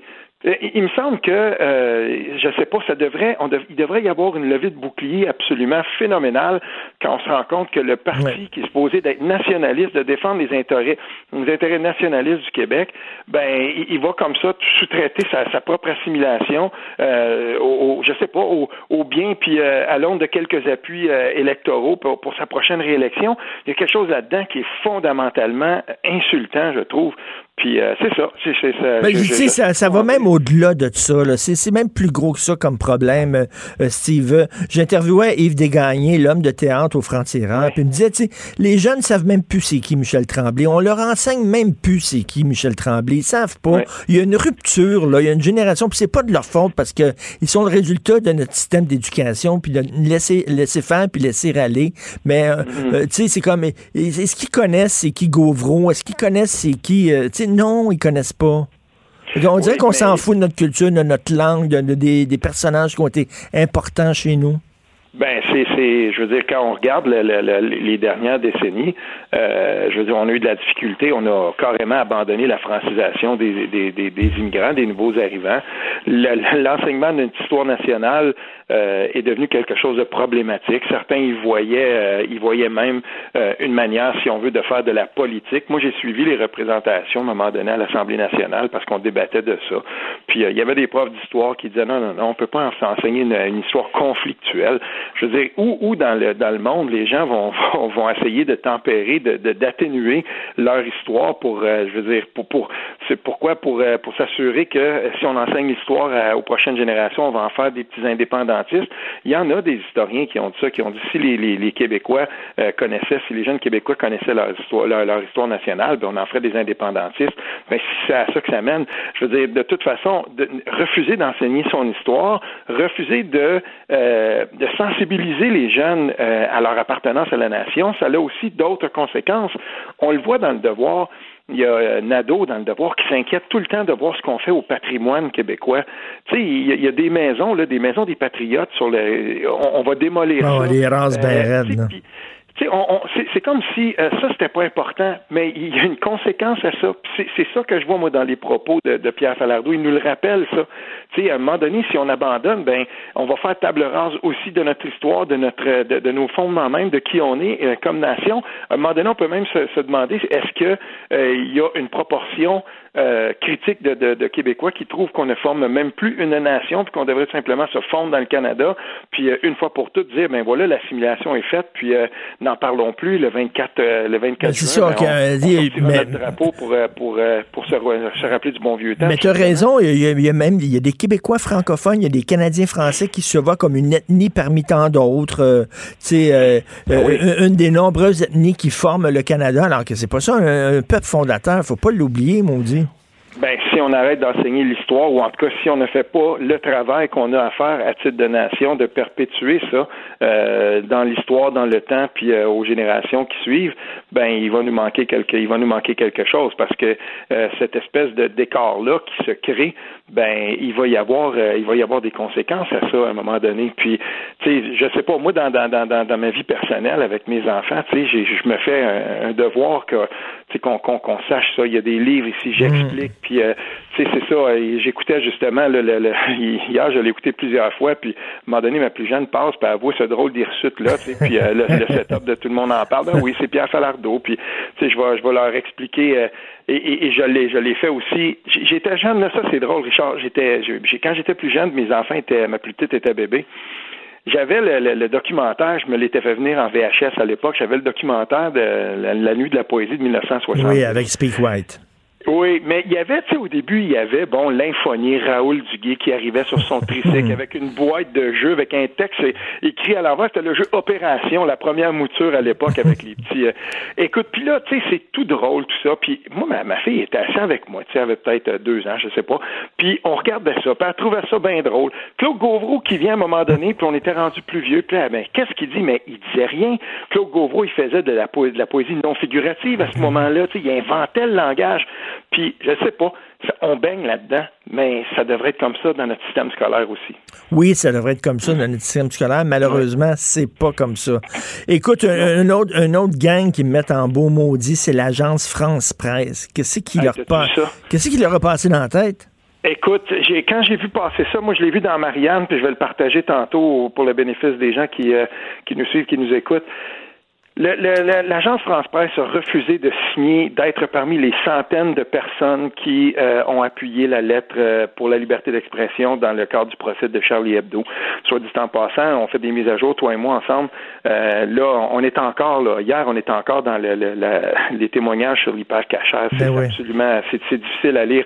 En tout cas, fait que là, ce qui était, ce qui s'est passé, c'est que les gens, les boss à l'agence France Presse ont dit, nous, on veut pas signer ça parce que ça, ça pourrait mettre en danger si on appuie ça, ça pourrait mettre en danger certains de nos correspondants qui sont au Moyen-Orient.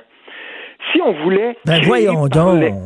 ben, si on voulait créer par l'exemple la nécessité absolue de signer ça, c'est ça, c'est exactement ça. Ben l'autocensure, non, on veut pas signer ça parce que si on signe ça, ben il y a des correspondants chez nous au Moyen-Orient qui seraient en danger parce que euh, dans certains pays, disons-le, où, euh, où, où l'islam est, est, un, est un hmm. projet politique, ben ils pourraient être assassinés ou on pourrait s'en prendre à eux. Ben voilà, signez-la. Et le syndicat des journalistes de, de, de l'AFP a, a, émis un communiqué et une réaction absolument virulente, puis il disait, mais voyons donc, ah, on aurait dû signer ça, et, euh, et, c'est ça, donc euh, à la fin, là, il y a, y a un, euh, on dit donc la volonté de ne pas mettre ses équipes en danger dans les pays musulmans où ce droit est considéré comme une provocation. L'AFP défend avec force la liberté d'expression, mais les signataires de cette lettre ouverte ne sont pas aussi exposés que nous dans ces pays. Ça, c'est comment, euh, ça, c'est comment les boss le, le, le, mmh, Oui, mais nous, nos, gens vont être exposés. Mais le syndicat a répondu, ben non, justement, il faut la signer parce que cette liberté d'expression-là, c'est ça qui nous fait vivre. C'est ça qui nous permet, nous, ensuite, de pouvoir dire au monde exactement ce qui se passe là-bas. Sinon, c'est comme si on imposait une limite à leur propre liberté d'expression. le, correspondant étranger en Arabie Saoudite ou en Iran ou bon, il, est français. C'est un Français d'abord, donc il doit défendre les valeurs françaises. Il ne doit pas se soumettre aux valeurs du pays euh, qu'il couvre. Ben, Moi, ce que ça me dit, quand, quand, j'ai lu ça, moi, ce que ça me dit, c'était, bon, ben, la personne qui est là-bas, c'est quoi, c'est, quoi le, message qu'on envoie au correspondant de l'agence France-Presse, par exemple, qui est en Arabie Saoudite, euh, ou, euh, ou je ne sais où, ben, lui, il va dire, écoute, euh, c'est, vrai, faudrait peut-être que je fasse attention de, de, de, pas trop froisser les gens. Ben, c'est pas ça qu'on veut savoir. L'Arabie Saoudite est en conflit perpétuel avec le Yémen. On veut savoir ce qui se passe exactement sur le terrain, sans, sans aucune, sans aucune forme de, de censure quelle qu'elle soit. Et, là-dessus, en tout cas, moi, je voulais souligner la réaction du syndicat de l'agence France-Presse. Et eux ont émis quand même un communiqué pour dire, nous, on est tout à fait derrière cette, euh, cette euh, initiative-là. Euh, donc, la, c'est, tout à coup, c'est les patrons de, l'agence France-Presse qui se sont trouvés ben isolés. Au moins, les journalistes, eux, ont corrigé ça. Le syndicat des journalistes a corrigé ça, puis ont dit non, nous, on est tout à fait derrière cette initiative-là. Écoute, qu'est-ce que tu penses de Marguerite Blais? Il y a des gens qui disent, parce qu'il y a des gens qui disent qu'elle est trop critique envers son chef, là. Qu'est-ce que tu penses de tout ça? Je viens de, publier un texte là-dessus. Euh, je me suis dit non, je vais revenir à ça. Savais-tu, et, euh, moi je, le savais parce que j'avais écrit là-dessus, ça m'avait tellement étonné, puis j'avais fait une longue entrevue avec Paul Saint-Pierre Plamondon. Il était candidat dans Prévost contre elle. En le, le 8 avril 2018, euh, Marguerite Blais, qui habite le comté de Prévost, se présente comme ça. Elle va à la soirée d'investiture de la candidate libérale Naomi Goyette. Elle, elle a été choisie par le Parti libéral. C'est elle qui va être la candidate pour le Parti libéral dans Prévost. Elle est là-bas, tout sourire. Puis euh, Marguerite Blais pose avec sa famille politique, tout ça. Bon, pas de problème. Le 8 mai, un mois plus tard, Marguerite Blais, tout à coup, elle a parlé avec François Legault, puis elle a dit Tiens, je vais être candidate dans Prévost. Fait que là, elle va se présenter contre la candidate libérale qu'elle avait pourtant appuyée lors de son investiture. Et là, ce qui était le plus drôle là-dedans, c'est que à un moment donné, pendant l'été, elle fait les shows d'été, elle est candidate de la CAC, tout ça, puis elle se trouve à l'émission de Jean-Philippe Vautier, les beaux, Le Beau Dimanche. Et elle est là, puis elle parle, elle dit non, non, non, moi j'avais quitté mon parti, ça fait trois ans que j'ai quitté mon parti, euh, j'étais, tu sais, on, on, peut, euh, tu sais, ça fait tellement longtemps, donc euh, je, peux bien avoir un autre chum, elle, elle, ironisait, là-dessus. Mm-hmm. C'est drôle parce que cette journée-là, moi, pendant qu'elle passait à cette émission-là, j'étais sur le compte Twitter, la page Facebook de Naomi Goyette, la candidate libérale, puis dans ses photos, si on veut, pour se représenter, on voyait toute sa famille politique, puis tu avais Marguerite Blais qui était là tout sourire. pour moi, là, ça a toujours été une gaffe monumentale euh, de la CAC que euh, de prendre et d'appuyer et, de, prendre cette personne-là en son sein. Elle n'avait pas sa place là. Véronique Yvon, quand elle avait appris au mois de mai 2018 que Marguerite Blais s'en allait à la CAQ, elle avait dit, mais voyons, euh, ben il me semble que ça fait pas pas en tout. Elle va, dans le même parti qu'Yuri Chassin de l'Institut économique de Montréal, on a toujours vu Marguerite Blais comme quelqu'un plus à gauche. Ça n'a pas pris, puis là, il en paie le prix. Mais écoute, mais tu vois aussi que la CAQ, c'est une coalition, hein? Il y a toutes sortes de monde là-dedans, puis on le voit qu'il y, a des libéraux aussi qui sont dans la CAQ, puis euh, il y a des nationalistes, puis c'est un, un parti arc-en-ciel. Ben, c'est un parti arc-en-ciel, mais ça a des limites. Et là, on le voit bien. Elle ne s'est pas embêtée de la solidarité ministérielle, mm. Marguerite Blais. Elle a lancé, comme on dit, elle a lancé en dessous du boss euh, l'autobus euh, ben, Horacio Arruda, François Legault. Euh, mais on, on, devait s'attendre à quoi? Et hier, à l'émission l'ajoute, Amir Kadir, il a été très dur envers elle, mais je trouvais qu'il était juste. C'était le cas de 2007 à 2012. Elle n'a jamais pris ses responsabilités. Les aînés, ça relevait pas d'elle, ça le relevait de quelqu'un d'autre. Et, et, encore aujourd'hui, donc, c'est c'est la faute de quelqu'un d'autre, mais Amir Kadir, c'est tout le temps. qu'elle fait en politique, elle devrait tout simplement démissionner et rendrait service à tout le monde. Ben oui, tout à fait. C'est toujours la faute des autres, c'est jamais sa faute à elle. C'est parce que, mais quand on dit coalition à la CAQ, là, c'est la même chose en ce moment avec ce qui se passe dans le dossier Dawson, puis McGill, puis tout ça. Là. faut pas ben penser que tout le monde est content. Puis il y en a des gens à la CAQ qui sont vraiment mécontents de voir que le parti fait ça, parce qu'il va avoir un coup politique à ça. Et on le voit pas encore maintenant, mais moi je peux vous dire une chose. Tout à coup, François Legault a ouvert une très, très grosse brèche pour que des gens l'attaquent sur son angle nationaliste, celui qui lui a permis En tout cas, il vient, de donner un beau cadeau au PQ, ça c'est sûr et certain. Bon week-end, Steve. Oui, salut. Merci, Steve Fortin. Le, commentaire de Luc La Liberté, une vision américaine, pas comme les autres. Luc, il se passe tellement d'affaires aux États-Unis, je sais pas par quel bout le prendre. Vraiment, là, depuis, depuis qu'on s'est parlé la semaine dernière, premièrement, écoute, Madame Ginsburg, euh, qui est morte, c'est pas tout le monde qui la connaît bien, c'est une figure extrêmement importante pour les Américains. Est-ce que tu peux nous en parler un peu? Écoute, la, juge Ginsburg, bien avant de devenir euh, finalement ou la, principale porte-parole aux yeux de beaucoup du progressisme aux États-Unis, euh, c'est une histoire personnelle, c'est une histoire professionnelle qui est euh, qui est hors du commun.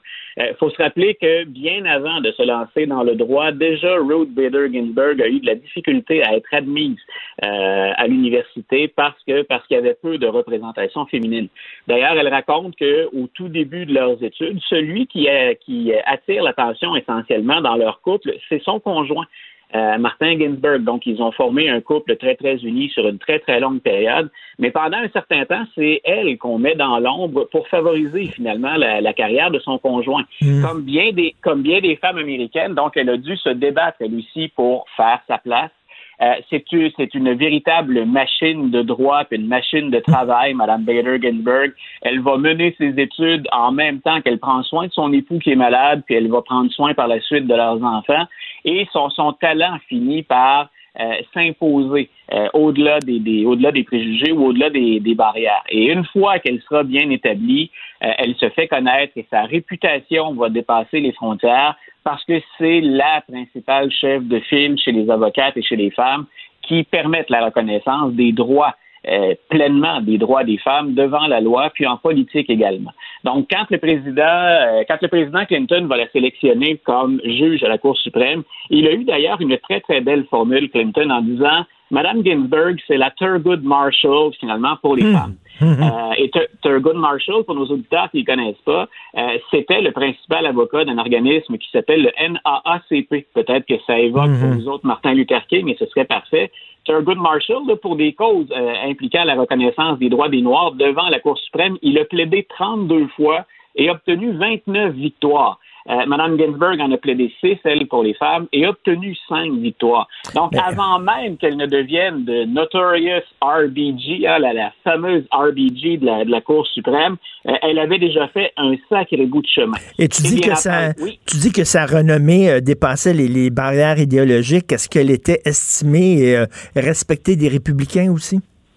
Ben, c'est-à-dire des républicains les moins conservateurs. Je pense que tout le monde a reconnu son talent. D'ailleurs, on, a entendu parfois du bout des lèvres, mais des politiciens républicains dire euh, c'est effectivement une carrière puis un individu qui est hors du commun.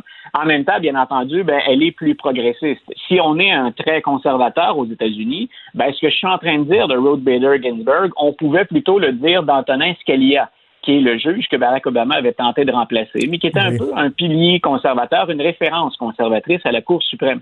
Et moi, ce que j'ai toujours trouvé intéressant, tu le sais, on aborde différentes idées, euh, on aborde parfois des confrontations entre des idéaux. Moi, ce que j'ai toujours trouvé absolument rassurant, c'est que parmi les, les amitiés qu'il y avait entre les juges de la Cour suprême aux États-Unis, les deux plus grands amis, ceux qui se fréquentaient également dans la vie de tous les jours, c'était les deux opposés au plan de l'interprétation de la Constitution. Antonin Scalia et Mme Ginsburg étaient des amis personnels, des amis intimes.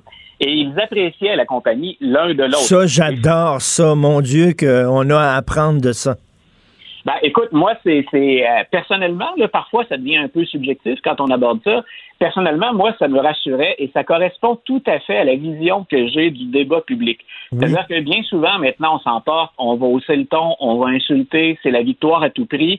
Euh, mais euh, Mme Ginsburg et M. Scalia nous ont toujours démontré qu'il y avait possibilité de débattre euh, tout en étant productif ou tout en ayant en tête, bien sûr, le bien-être de la communauté et non pas le triomphe absolu de son point de vue.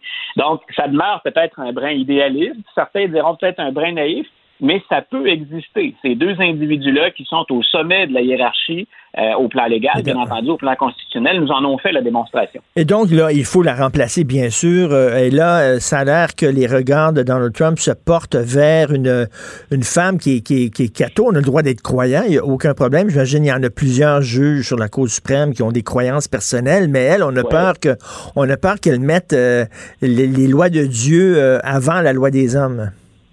Ah, voilà, puis on, a on a beaucoup d'inquiétudes du côté des, progressistes parce qu'on connaît déjà ses positions sur une foule de sujets. Entre autres, ne serait-ce que sur ça, sur la question de l'avortement, qui est sur le tapis, on le sait, depuis plusieurs années. Euh, les républicains et les conservateurs essaient constamment de freiner l'accès à l'avortement et on pense qu'avec euh, Mme Barrett, qui, est cette juge conservatrice, euh, on pourrait même réouvrir la question du droit à l'avortement.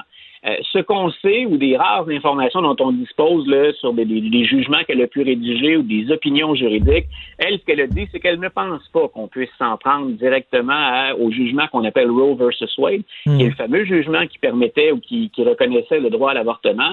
Mais elle a bel et bien dit, par contre, et souligné qu'on devait euh, recourir à différents moyens, à des mesures légales pour en restreindre euh, l'accès.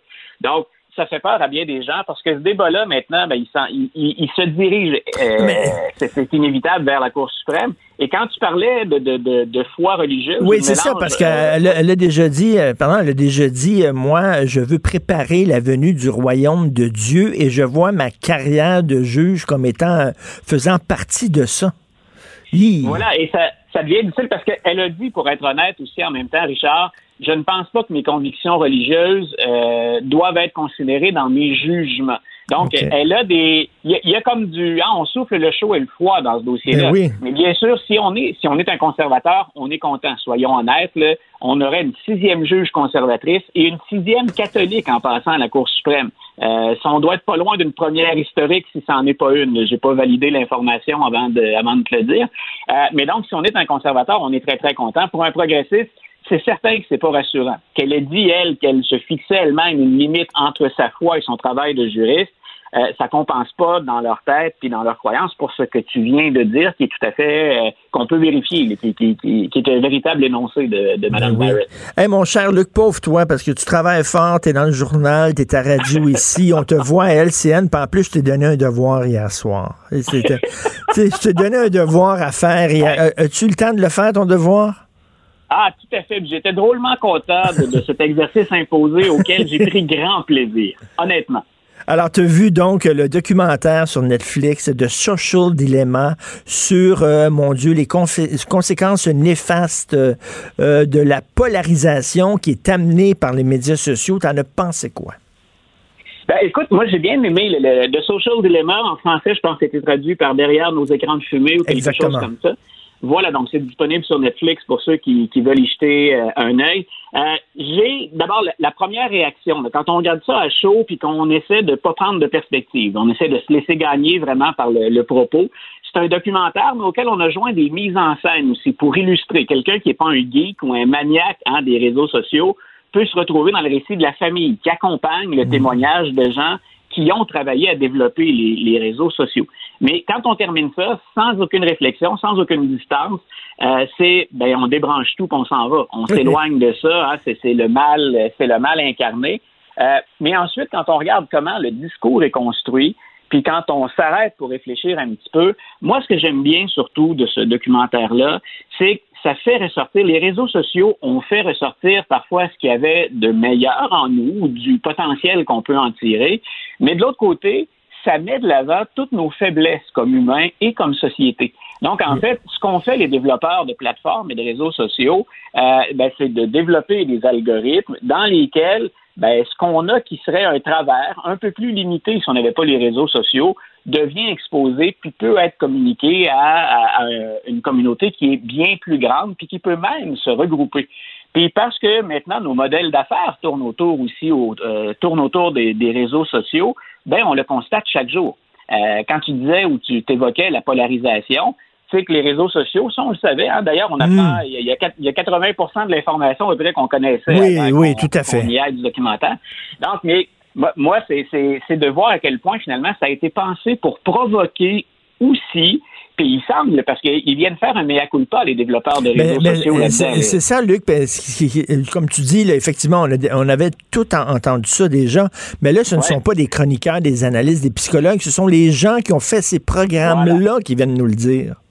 Voilà. Et j'aime bien, il y a une toute petite réserve à la fin, parce qu'à un moment donné, je me disais, en même temps, on en met beaucoup sur les épaules des réseaux sociaux. Je peux pas croire qu'on est tous vulnérables à ce point-là et qu'on perd tous notre faculté de réfléchir puis notre capacité de juger de mmh. ce qu'on met, de ce qu'on dit. Donc, je me disais, ça reste quand même, même si c'est fort, même si c'est comme devenir accro d'une certaine façon à une drogue, on a quand même hein, un, jugement. Puis, il y a une limite qu'on sur les réseaux sociaux et je m'en mets une.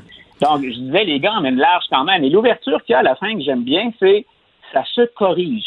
Euh, j'aime bien l'idée que ça réveille les gens ou que ça secoue ceux qui sont moins familiers avec les réseaux sociaux. Mais en même temps, contrairement à Frankenstein, parce que c'est un peu le récit, hein, c'est Frankenstein 2020 finalement, ce hmm. documentaire-là. On est dépassé par l'espèce de bébite qu'on a, qu'on a créé, c'est ce qu'ils disent les développeurs de réseaux sociaux. En même temps, ils disent ben, c'est le temps de légiférer, c'est le temps de mieux encadrer ce qui se fait sur les réseaux sociaux puis ce qui se fait sur le web. Et, si et si je suis en faveur de la liberté d'expression comme, écoute, comme les, plus ardents défenseurs, en même temps, je me dis, il y a également des balises. Euh, chaque fois qu'on développe la technologie, on a besoin de l'accompagner éventuellement, cette, cette technologie-là, pour, pour éviter qu'elle prenne le pas sur l'humain. On réfère d'ailleurs à l'intelligence artificielle là-dedans. L'intelligence artificielle, ça peut être bon ou mauvais selon ce que les hommes vont en faire. Et c'est important de ramener l'homme à, sa place dans cette démarche. Et, et, Luc, en terminant, ma blonde a eu une bonne réflexion. Je regardais ça avec ma blonde, puis elle a dit, tiens, on a déjà sévi contre les fabricants de cigarettes parce que ils avaient ajouté un produit au tabac qui rendrait les gens accros. Volontairement, ben, elle dit, c'est exactement ça. la façon dont on a fait les médias sociaux, c'était dans l'intention de rendre les gens accros. Pourquoi on ne pourrait pas sévir aussi de la même façon comme on le fait envers les ben, fabricants de cigarettes? Écoute, tu diras, Sophie, qu'on a eu cette communion de pensée hier soir, euh, parce que je, à la fin, je me disais, il y a effectivement des dérives. Quand c'est fait pour créer une dépendance, il y a quelque chose qui devient malhonnête là-dedans. C'est encouragé, c'est encouragé bien sûr par un modèle d'affaires. On peut pas espérer que Zuckerberg et les autres euh, se disciplinent eux-mêmes parce que c'est comme de leur dire, ben coupez vos propres, coupez vous-même vos revenus. Hein, c'est privez-vous de votre vache à lait. Euh, donc, il va falloir éventuellement qu'on intervienne. Comment on va le faire, c'est délicat. Mais effectivement, un peu comme on a sévi contre les fabricants de cigarettes, je pense pas qu'on aille jusqu'à interdire hmm. hein, les réseaux sociaux, mais, il y a un encadrement dont on a besoin, je pense. Euh, pour éviter les dérapages auxquels on assiste. Et ça, c'est bien réel, c'est très, très bien représenté dans le documentaire. Merci, Luc. Tu as fait tes devoirs, puis je te mets une petite étoile dans ton, dans ton cahier. Profite du week-end, te reposer. Parfait, toi aussi. Bye. Salut, salut, Luc La Liberté. Si c'est vrai qu'on aime autant qu'on déteste, Martineau, C'est sûrement l'animateur le plus aimé au Québec. Vous écoutez Martineau. Cube Radio. Alors, euh, arrêt des procédures contre Nathalie Normando et ses cinq co-accusés, dont Marc-Yvan Côté et Bruno Lortie. Ils sont libres de toutes accusations. Alors, ça vient de tomber. Euh, pour Madame Normando, c'était quatre ans. Ça faisait quatre ans que ça durait. Elle disait, j'ai droit à reprendre ma vie, soit avoir un procès rapidement, qu'on en finisse, qu'on tourne la page. Eh bien, c'est terminé. Ça va faire énormément jaser, bien sûr, au courant de la journée. Là, je vais rencontrer, je vais parler avec quelqu'un que je respecte beaucoup. Imaginez euh, euh, Yvan Godbout, euh, l'enfer qu'il a vécu, cette, ce, cet auteur-là, Dancel et Gretel, qui avait été accusé, bien sûr, à tort de faire de la production de matériel pornographique juvénile. Et il écrit sur sa page Facebook, Yvan Godbout, qu'il a perdu des amis, il a perdu des confrères de travail, il a perdu des camarades qui ne lui parlaient plus, qui euh, changeaient de bord de trottoir quand il se promenait dans la rue. Mais il y a un homme qui est député en plus. Hein. Habituellement, les députés, là, ils font attention à leur réputation. Député de Montarville, porte-parole du Bloc québécois en matière d'affaires étrangères, d'affaires intergouvernementales, qui a mis sa tête sur le bio, qui l'a défendu. Stéphane Bergeron qui est avec nous. Bonjour, Monsieur Bergeron. Bonjour. Ben bravo. Bravo. Il est libre de toute accusation. Je suis très heureux à la fois pour euh, Yvan Godbout et puis pour euh, euh, François Doucet, ouais. Nicolas Doucet des éditions ADA qui ont beaucoup, qui ont été durement affectés. Vous parliez des, des relations interpersonnelles, mais sur le plan financier, ils ont été poussés presque à la faillite les, dans tous les cas euh, par un État qui se servait littéralement de leurs taxes et leurs impôts pour leur mener une véritable vendetta judiciaire simplement pour faire valider un point de droit, ce qui avait absolument aucun bon sens. Et j'ose espérer que le ministère public ne, ne, se ridiculisera, ne se ridiculisera pas davantage en portant la cause en appel, mais quoi qu'il en soit, c'est une excellente nouvelle pour la liberté d'expression au Québec et au Canada. Il se porte comment, Yvan Godbout? Parce que lorsque j'ai lu son message sur sa page Facebook, il a l'air quand même amer, quand même détruit. On dit qu'il est ruiné. Euh, c'est quoi sa vie, là, actuellement? Ben écoutez, euh, il a vécu des heures très sombres, euh, peut-être le savez-vous, mais il a, au pire de la crise, même euh, tenté d'attenter à ses jours. Ah oui. Mais, euh, oui, absolument. Ah, ouais. Alors, c'est, ça a été vraiment, vraiment très difficile sur le plan personnel. Mais quoi qu'il en soit, j'ai eu l'occasion, le plaisir de le rencontrer il y a de cela quelques jours. Il me semblait, il me semblait relativement bien et, et j'ose même pas imaginer le soulagement qu'il doit ressentir d'avoir été lavé de, de ces accusations totalement euh, farfelues et injustes qui euh, lui ont accolé pour presque la- le reste de ses jours l'étiquette, l'épithète de, de pornographe juvénile. Ben, c'est ça, épouvantable, ça. c'est ce avec quoi je pense qu'il était euh, qu'il avait de, beaucoup de difficultés à vivre, de savoir, de sentir que pour le reste de ses jours, quand on va googler son nom là, c'est ça qui va apparaître. C'est épouvantable. C'est totalement épouvantable que, que l'État se soit permis de faire ça avec la vie de gens qui euh, ne méritaient pas ça. Et euh, bien sûr qui encourageait pas, voyons donc, les agressions sexuelles contre des enfants. C'était assez clair dans son livre. On l'a réveillé à 6 heures du matin. On l'a interrogé pendant 5 heures sur ses habitudes sexuelles, sur sa vie sexuelle. Il a tout perdu. Et vous, Monsieur Bergeron, vous, là, quand on est un député, là, euh, on fait attention à sa réputation. On se colle pas euh, auprès de gens qui sont accusés d'être d'être des pédophiles, bon Dieu. Euh, Qu'est-ce qui vous a amené à, à le défendre sur toutes les tribunes?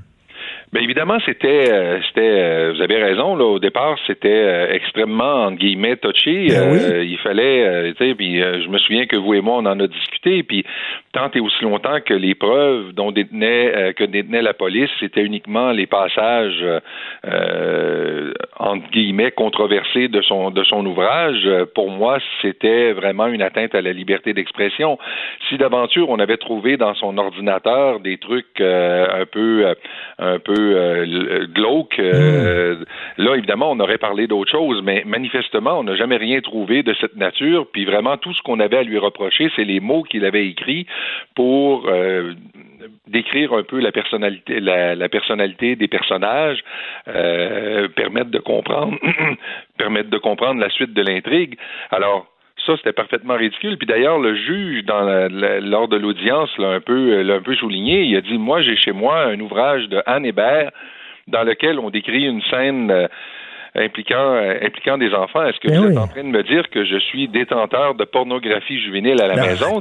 Alors, à partir du moment où on, ouvre cette porte, euh, comment est-ce qu'on parvient à la fermer? On se retrouverait tous finalement avec euh, des trucs qui pourraient être considérés comme de la pornographie juvénile à la maison Mais dans le cadre d'œuvres artistiques, que ce soit des films, que ce soit des émissions. Si on pense à Fugueuse où il y a eu une scène de viol d'une mineure, est-ce que est-ce que le scénariste, est-ce que les acteurs, les acteurs, les actrices, est-ce que le producteur, est-ce que le diffuseur sont euh, coupables d'avoir euh, euh, promu de la pornographie. Tu sais, où c'est que ça s'arrête? Ben non, ça n'a pas de bon sens. Puis est-ce que ça veut dire qu'à partir de demain, on va retrouver son livre euh, sur les rayons des librairies et en bibliothèque? Ben, j'ose espérer effectivement que les éditions ADA vont euh, rééditer Ansel et Gretel parce qu'effectivement, on a mené euh, euh, une chasse aux sorcières contre cet ouvrage. On, on les a fait retirer expressément de tous les rayons des bibliothèques et des, des librairies, comme s'il s'agissait d'une œuvre maléfique, là, comme à, comme à l'époque où on mettait des livres à l'index et que c'était clandestin de les vendre. Moi, j'ai vu des, des, des copies de Hansel et Gretel qui se vendaient sur, euh, sur Internet à un prix euh, faramineux. Il y avait carrément un marché noir euh, d'Ansel et Gretel parce qu'il n'y en avait plus de copies nulle part. Alors là, j'ose espérer que les lecteurs pourront mettre la main sur l'ouvrage d'ici peu et, et ce, pour le plus grand bonheur des amateurs du genre. Ben oui, tout à fait. Ben, en tout cas, vous le saluerez de ma part. J'espère qu'il va retrouver une certaine quiétude, qu'il va pouvoir retrouver aussi des amis qu'il avait peut-être perdus. Puis bravo, M. Bergeron. Vraiment, c'est tout en votre honneur que vous l'ayez défendu comme ça. Euh, Stéphane Bergeron, député de Montarville pour le Bloc québécois, merci. Merci à vous, puis merci, d'en avoir parlé également publiquement. Il y en a peu qui l'ont fait. Merci beaucoup. Au revoir. Au revoir. Martino, souvent imité, mais jamais égalé. Vous écoutez Martino Cube, Radio. Alors, arrêt des procédures contre Nathalie Normando et ses cinq co-accusés. On va rejoindre François-David Bernier, qui est d'ailleurs au Palais de justice. Salut, François-David. salut, ça va? Ben, très bien. Surpris? Euh, non, pas de surpris. Euh, c'est saisissant, honnêtement, c'est dans la cour, puis euh, le, le, juge, c'est un long jugement. Il a dit, regardez, je vais aller aux conclusions. Puis là, il a déclaré l'arrêt des procédures pour toutes les co-accusés. Puis oui, tout le monde a fait le saut. Puis là, c'était quand même silencieux dans la salle. Essayer de voir les réactions de Nathalie Normando, elle semblait heureuse de ça, évidemment. Euh, puis, mais pas surpris parce que on a vu des arrêts de procédure, euh, exemple avec le jugement, rappelle-toi, le, Tana Balasigam, le présumé meurtrier, qui, on avait dépassé les plafonds. Ben oui. Et euh, il avait il y avait eu un arrêt des procédures. Fait qu'on rit pas avec, avec Jordan en cours, même si le dossier peut être important. Puis euh, ce que je veux vous dire aussi, ce que je veux dire, euh, Richard, c'est que le juge a rappelé de quoi immédiatement, il a déclaré l'arrêt des procédures. Il a tout de suite dit écoutez, ces gens-là sont maintenant aussi innocents que n'importe qui que vous croisez dans la rue. Donc, rappelez la présomption d'innocence que ces gens-là n'ont plus de charge contre eux et c'est fini. Écoute, mais François David, quand même, si ça a duré si longtemps, la défense de Marc-Yvan Côté est un peu responsable aussi parce qu'il n'arrêtait pas de, d'arriver puis de mettre euh, des, bâtons dans les roues du processus judiciaire. Oui, mais sauf que honnêtement, c'était le gros débat. Est-ce que ces appels-là faisaient que euh, c'était imputable à la défense? Mais d'un autre côté, ils ont le droit à une défense plénière. Mais honnêtement, c'était un bourbier, ce dossier-là. Hmm. Euh, des enquêtes. On a parlé, hein, on nous a fait sortir souvent de la salle on, parce qu'il y avait un, il y a un 8 kilos. Puis c'est quand tu entends la couronne qui dit bon, on veut, on veut pas étudier à des actes frauduleux qui auraient pu être commis par l'UPAC, euh, excuse, là, mais ça, ça, moi, moi, ça me laisse croire, ça me fait penser à, l'époque euh, avec l'opération Shark, là, où est-ce que il y a eu plein d'arrêts des procédures. le système, euh, la couronne avait essayé de prendre une trop grosse bouchée. Puis là, j'ai l'impression que c'était ça. La bouchée était trop grosse. Qu'est-ce qu'il y a en arrière de tout ça? On va à un moment donné, le huis clos, certains détails vont tomber puis on saura exactement qu'est-ce qui s'est passé dans ce dossier-là. Mais écoute, un autre échec de l'UPAC. Honnêtement, oui. C'est sûr que. Vraiment, là. Parce que, le, comme je dis, ils, ont, trop voulu. Ils ont accusé. Ça, par contre, ils ont accusé des gens qui étaient dans, le domaine public sans penser aux conséquences. Et moi, je trouve que euh, c'était tu dois maintenant, avec l'arrêt Jordan, quand il accuse, le dossier est complet, les enquêtes sont finalisées. Mais dans ce dossier-là, je trouve qu'ils ont accusé sans euh, avoir fait tout le travail. Et je pense que ça, là, ça, a mal parti. Puis, euh, je, pense aussi, auprès de monsieur et madame tout le monde, il y a beaucoup de gens qui disaient, ben pourquoi elle? Il, y, en avait d'autres qui embarquaient dans Gamic, là, dans Magouille, là, probablement. Là, était pas, était pas la seule ministre à devoir ramener 100 000 ou 150 000 par année. Ben là, c'est tout le débat, hein, parce que en plus, il y a des pratiques qui sortent avant la commission. Il y a des gens qui faisaient bien des affaires qui pensaient que c'était correct, puis il y avait d'autres mœurs, une autre époque, d'autres mœurs. Beaucoup n'acceptent pas cette version-là, mais c'est la réalité.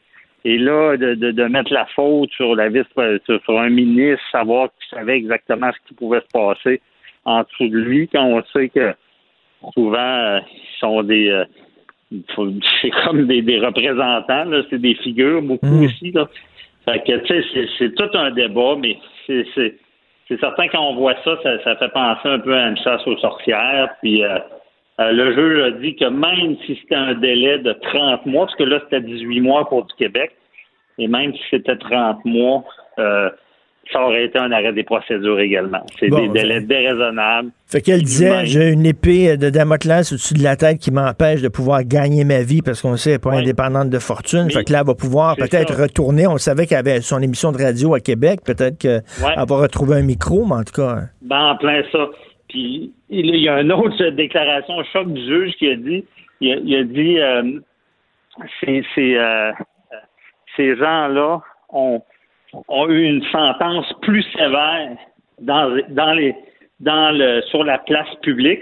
Hmm. C'est ce qu'on dit souvent, Richard, de dire que le monde est brûlé sur la place publique. Ben oui. Euh, il, le juge l'a rappelé qu'il y avait eu une sentence plus sévère sur la place publique que ce qu'il y aurait eu même dans un jugement. c'est. Euh, eh bien, je peux te dire que ça va faire couler de l'encre et de la salive aujourd'hui? Beaucoup de commentateurs qui vont parler là-dessus euh, toute la journée. Merci beaucoup, François David Bernier. Merci. Puis on écoute bien sûr euh, ton émission Avocat à la barre euh, ce week-end. Merci. Martino. Même avec un masque, c'est impossible de le filtrer. Vous écoutez Martino. Cube Radio. Le, commentaire de Mathieu Boccoté, dépensé pas comme les autres. Alors Mathieu, bien sûr, on va parler du Grand Orange, mais avant tout, l'arrêt des procédures contre Nathalie Normando, Marc-Yvan Côté et les euh, quatre autres co-accusés, tu en penses quoi? Que cela nous donne un formidable sentiment de respect envers notre système de justice, n'est-ce pas? Euh, je, le dirais de cette formule qui témoigne de toute l'estime que j'ai pour cette idée. OK, ça résume, ça résume pas mal tout. Écoute, euh, donc, habituellement, quand un président perd les élections, ce qu'il fait, c'est qu'il met ses dossiers en ordre, il s'assure que le transfert des pouvoirs se fait de façon parfaite, tu sais, euh, après ça, tu quittes avec élégance et tu retournes dans ta vie privée. Et ce que Donald Trump a semblé dire, c'est que vous, allez devoir m'attacher pour me sortir de la Maison-Blanche. Je veux rien savoir, je concéderai pas. D'ailleurs, est-ce qu'on dit concéder la victoire ou concéder la défaite? Concéder la victoire. Je, tu vois la formule que j'entends souvent, mais c'est probablement, mon Dieu, euh, bonne question. Je, suis tout à fait curieux. Je, je demanderai de m'éclairer là-dessus lundi ben prochain. Oui.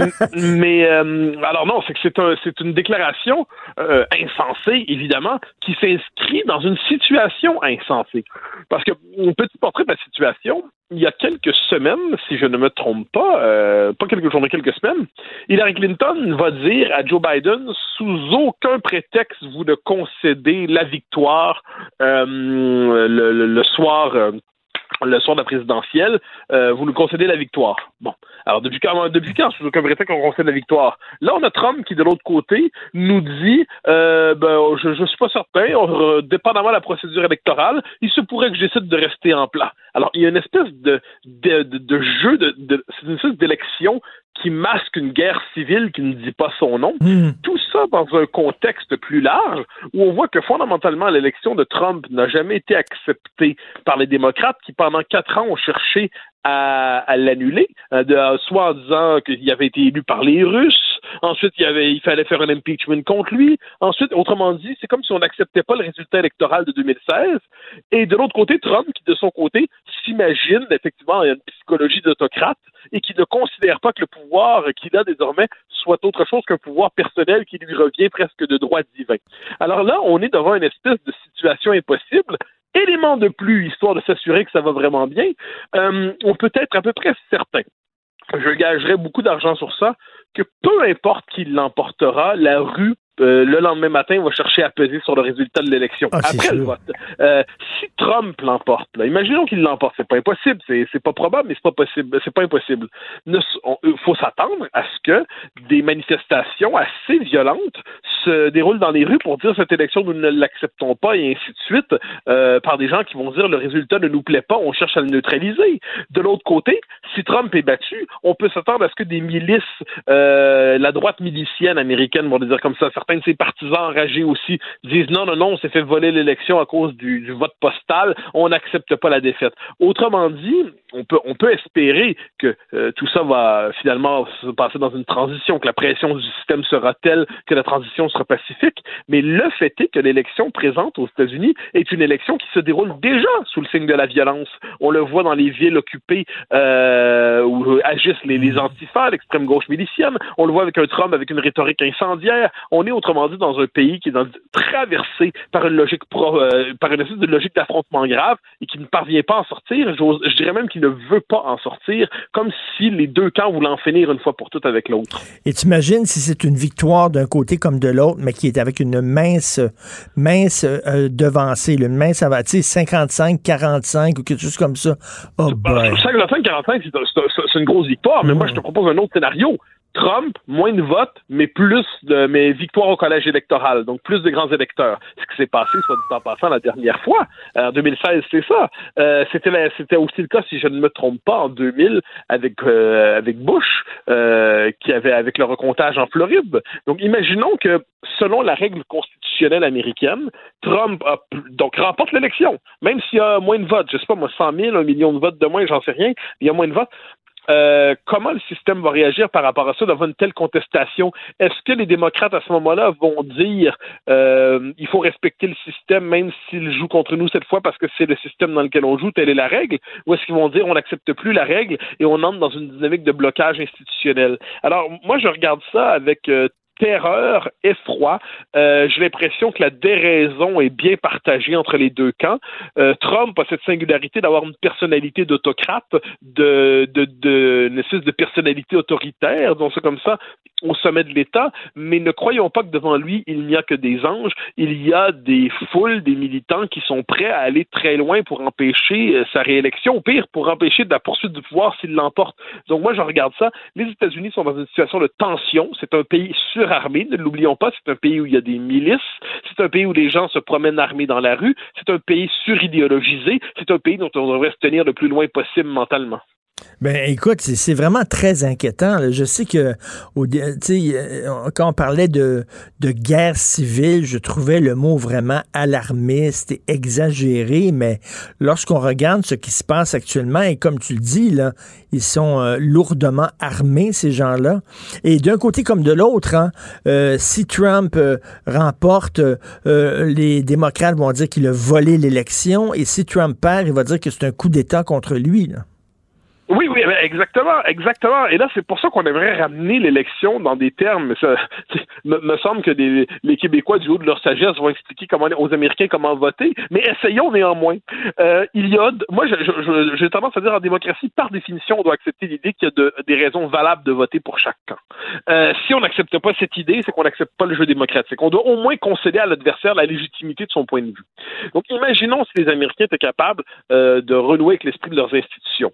On peut comprendre que des électeurs plus nationalistes, plus conservateurs, à droite, on peut appeler ce qu'on veut, les libertariens aussi, finissent par voter Trump. On peut concevoir que ceux qui en ont assez d'un pouvoir euh, exagérément personnel, euh, qui croient davantage à l'État social, qui croient que les États-Unis font face à des injustices où l'État doit euh, jouer un rôle plus grand dans la justice sociale, vont se dire on va voter démocrate.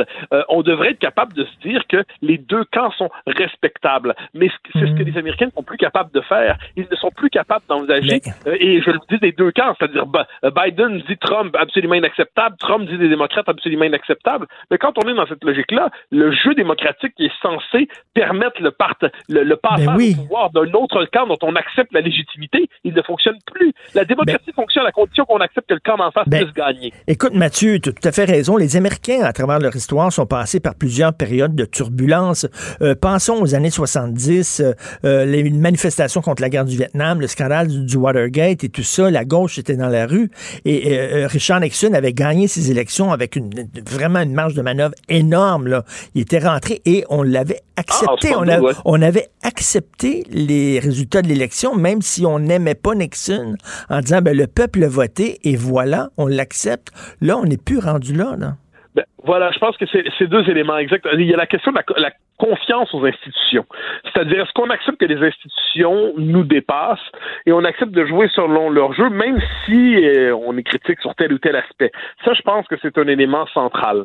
Aujourd'hui, ce qui s'est brisé, c'est la, je dirais, une espèce de confiance, non seulement dans les institutions, mais dans même le, patriotisme élémentaire du camp en face. Les démocrates prennent Trump euh, et les républicains pour des racistes, des sexistes, l'extrême droite, tout le tralala, et la, les républicains, Trump prennent souvent les démocrates pour des un-American, hein, pour des euh, pour des, des, des, des, espèces des éléments anti-américains. C'est une rhétorique très américaine, mais euh, ils sont pas vraiment américains. Ils sont euh, traîtres au pays. bon, alors, quand on a d'un côté l'extrême droite, de l'autre des traîtres, comment on fonctionne exactement là? C'est plus possible de fonctionner ainsi. Donc tout le tout le travail de la psychologie démocratique consiste normalement à accepter que ce qui me déplaît puisse exister ben et qu'aucun camp n'a le monopole du vrai, du juste et du bien. Pour moi, c'est une conviction profonde, déterminante.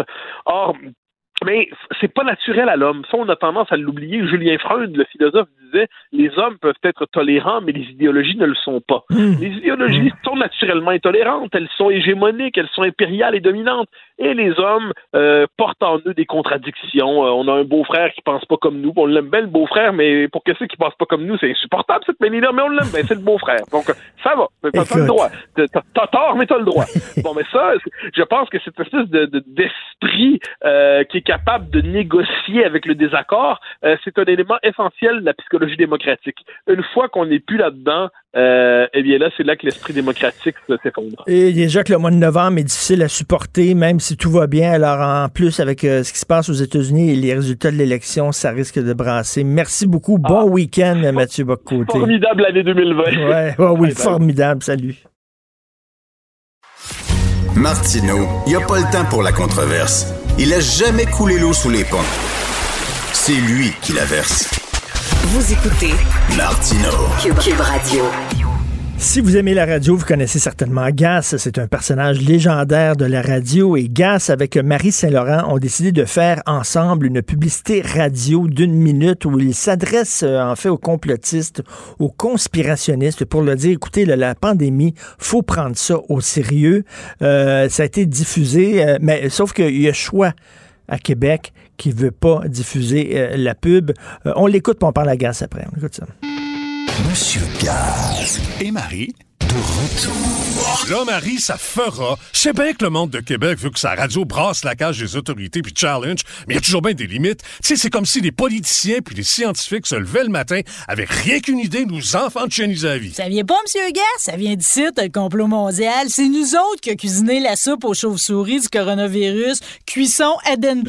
Là, je pense qu'on l'a échappé un peu. Que la radio aille à contresens, juste pour montrer qu'on pense différent à Québec, c'est correct. Sauf qu'ils peuvent pas aller à l'encontre du bon sens. Puis le bon sens actuellement, c'est que la crise qu'on traverse est réelle, que du vrai monde qu'on connaît souffre. C'est grâce aux scientifiques, pour aux petits mondes comme nous autres qu'on va réussir à passer au travers. Faut toujours prendre soin de son prochain dans la vie, mais là, ça n'a jamais été aussi vrai. Faut faire confiance au génie humain. T'as raison, Marie. C'est exactement le bon discours. Merci. Comme dirait ma grand-mère, on est école, on apprend tout le monde ensemble. Stéphane Gass et Marie Saint-Laurent en collaboration avec le gouvernement du Québec.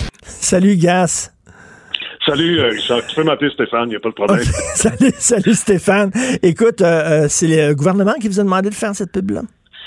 En fait, on nous a proposé, il y a quelqu'un du service de je sais pas trop quoi là, du gouvernement qui nous a proposé de créer un message effectivement pour rejoindre les entre guillemets complotistes qui Bon, évidemment, envoie Richard, je pense que tu en parles assez régulièrement dans tes chroniques et dans tes émissions, tu sais, qui vont euh, diffuser toutes sortes de messages qui ont absolument aucun sens, des théories, euh, tu sais, euh, alambiquées. Alors, l'idée, c'était de, de, rejoindre la cible aussi de ces gens-là. Et je comprends là, que le gouvernement voulait passer par choix. Là, ça, ça me regarde pas vraiment. Moi, ce que je sais, c'est qu'on m'a demandé si j'étais intéressé à le faire. J'ai accepté pour peu que ce soit fait sans, euh, sans cacher, parce que je travaille pas pour le gouvernement. Mais par ailleurs, mon sens me dit qu'il faut, euh, il faut euh, contribuer d'une manière ou d'une autre à ce que ça s'arrête, ces espèces de folies-là.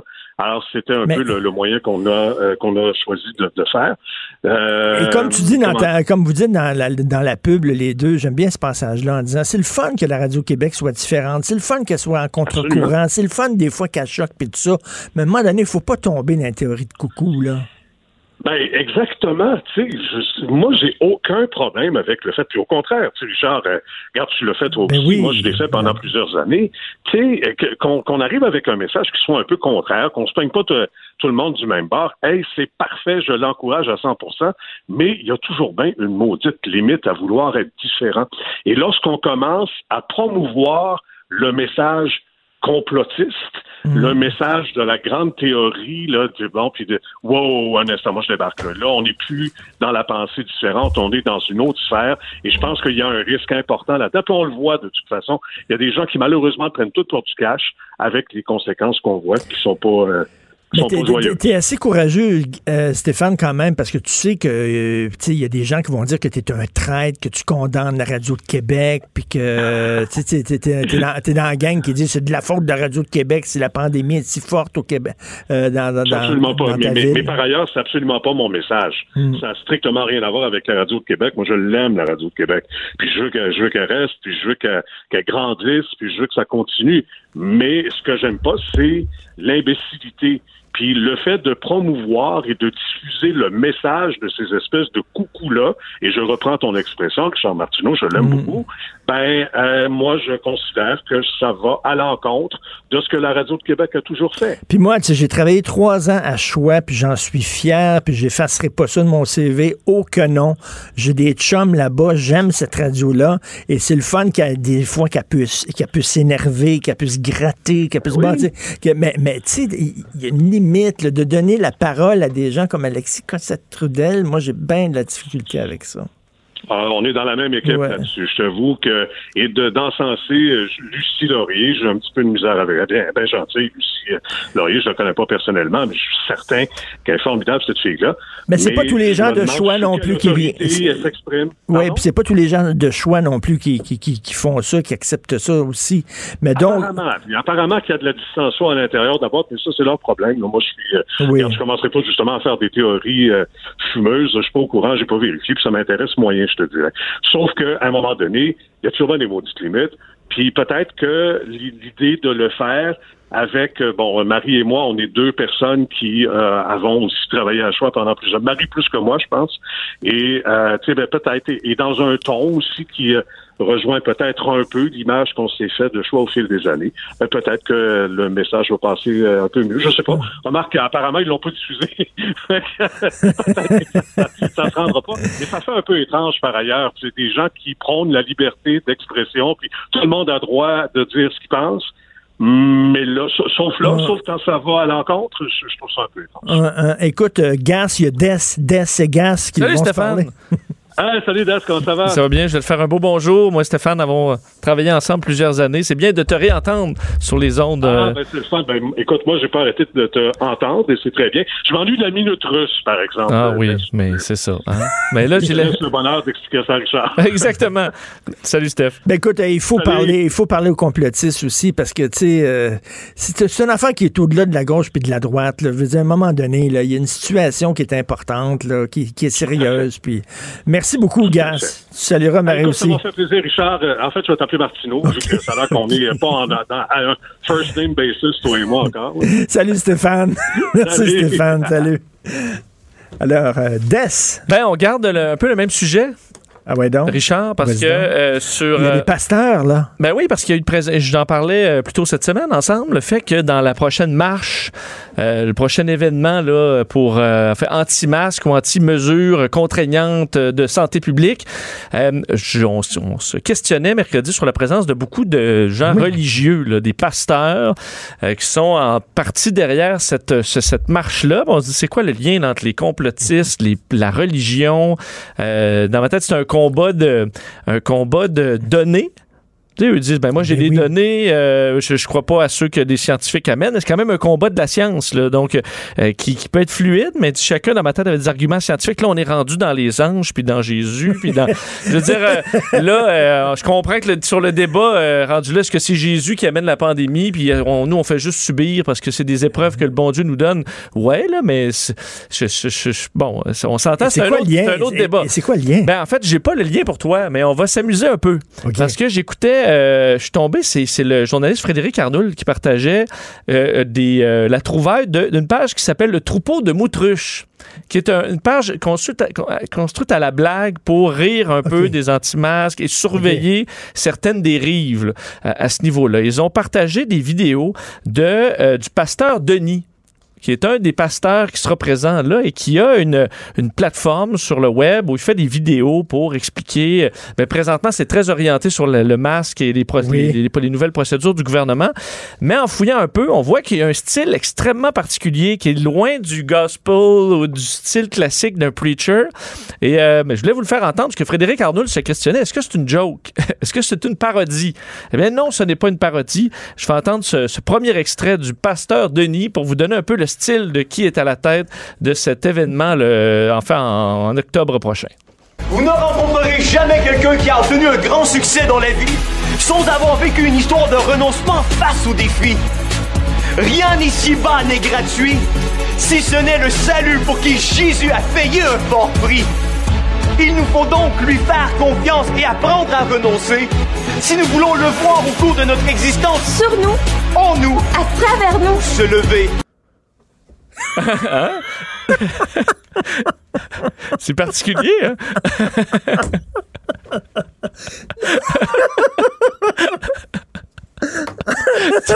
tu t'attendais, j'ai pris de cours, hein? tu t'attendais pas à ça, Richard. Hein? Mais comment ils peuvent aller au bat avec un gars de même? Ben, c'est ça. J'ai un autre extrait pour toi, Richard. Euh, je, vais, je vais te l'expliquer. C'est euh, pour parler de Noël. OK? Donc, la fête de Noël, bon, évidemment, c'est religieux, euh, mais lui, c'est un calcul mathématique, euh, Noël. Je vais entendre donc euh, la vision de Noël par le pasteur Denis. Noël, c'est en fait cette équation mathématique où l'on soustrait de ta vie les problématiques en additionnant toutes ces bontés qui te seront bénéfiques. Noël, c'est la division d'avec ce qui te nuit pour la multiplication de sa présence, si tu le veux bien, dans ta vie jour et nuit. Oh non, mais j'espère qu'il va prononcer un discours. Ben oui, il sera- de ben, je pense que Ah, oui. Je pensais que c'était ce week-end. C'est pas ce week-end. C'est, euh, ben, je, en fait, c'est le, le 11 octobre. OK, excuse-moi. J'espère qu'il va prononcer un discours. Ça va Ben, être je pense que oui, mais il en fait plein. Écoute, il y a des pages. euh, Il est suivi quand même sur, euh, sur YouTube par près de 11 000 Puis, personnes. puis la, la gang d'anti-masques puis de complotistes, ils trouvent ça bon, ça. Ben, ça a l'air, écoute, c'est le deuxième sur la photo. Là. Il y en a sont une, à peu près 11. Donc, la, la face qu'il a, lui. Mais. Euh, OK, il y a c'est les- lui, ça? Ouais, les grands yeux très vifs. Veux-tu entendre une dernière fois la- le premier extrait? Parce que je pense que c'était ton, c'était ton préféré, OK? Vous ne rencontrerez jamais quelqu'un qui a obtenu un grand succès dans la vie sans avoir vécu une histoire de renoncement face aux défis. Rien ici-bas n'est gratuit, si ce n'est le salut pour qui Jésus a payé un fort prix. Il nous faut donc lui faire confiance et apprendre à renoncer si nous voulons le voir au cours de notre existence. Sur nous, en nous, à travers nous. se lever. Benoît. C'est ça à quoi ça me fait penser? Les messes à gogo dans les années 70. Quand on chantait puis on dansait pour euh, le Jésus, pour ramener du monde à l'église. C'est ça qu'il faut Après faire. ça, après ça, le- le- cette gang-là d'anti-masques vont dire arrêtez de dire qu'on est des coucous. Ben, il est pas coucou. Il est plein de talent. Vous appréciez Et- pas la, la poésie de ça? Et je veux dire, on voyait dans, là-dedans, euh, dans les dernières heures, là, des images euh, qui commencent à être virales de Daniel Thibault, journaliste à Radio-Canada, CBC, qui se fait bloquer le chemin pour rentrer euh, au travail. Dans, c'était hier, en tout cas, les images ont été publiées une dou- douzaine d'heures par un anti-masque qui faisait une arrestation citoyenne. Alors, le citoyen vient, là, un anti-masque, arrêter le journaliste. Puis là, il lui bloque la porte pour rentrer au travail. Au point où, d'ailleurs, celui qui s'est fait arrêter, finalement, là, c'est le. C'était c'est- où, ça? C'était à Ottawa. À Ottawa? Ouais, à Ottawa, bloqué par un grand monsieur Ok, il y en- costaud il y en qui a le partout, bloque donc. et qui l'arrête. Moi, hier, dans le métro, il y en a un qui criait après les gens euh, euh, qu'on était toutes des caves et il dit Vous avez votre téléphone est radioactif, puis vous mettez ça sur votre tête, les caves, euh, c'est radioactif, puis vous, pensez que vous allez mourir pour un, un virus. Évidemment, la police est intervenue parce qu'on sait que c'est prompt dans le métro. Là. La que- sécurité, là, c'est vraiment une priorité. Non, Hugo- non, Hugo- il sorti, il n'y avait pas un chat. Hugo Veilleux, notre recherchiste, Oui, lui, il est- il est dévoué. il, il est sur le bord là, d'aller d'aller vivre dans le bois, dans une petite cabane, dans une petite cabane en bois rond. Là, il dit Moi, je veux, je veux m'éloigner de tout. S'il y a un. SAQ pas trop loin. Oui, oui, non, mais ça, c'est sûr. Un petit SAQ d'épicerie de village, là, au Notre moins. plan, notre Avant plan, Hugo et moi, on va peut-être être voisins. Notre plan, c'est d'aller dans le bois, mais avec une SAQ. Oui. Non, non, ça prend une, une petite épicerie. On se contente de, de piquettes, là. T'es- Hugo, quand t'es dans le bois- pas- plus d'Internet, là. On n'aura plus d'Internet, plus de connexion. Non, c'est ça. Non, non, c'est ça. On, on se retire de la société. Mais, euh, mais quelqu'un qui a la foi peut pas rire de ça, là. faut respecter ça.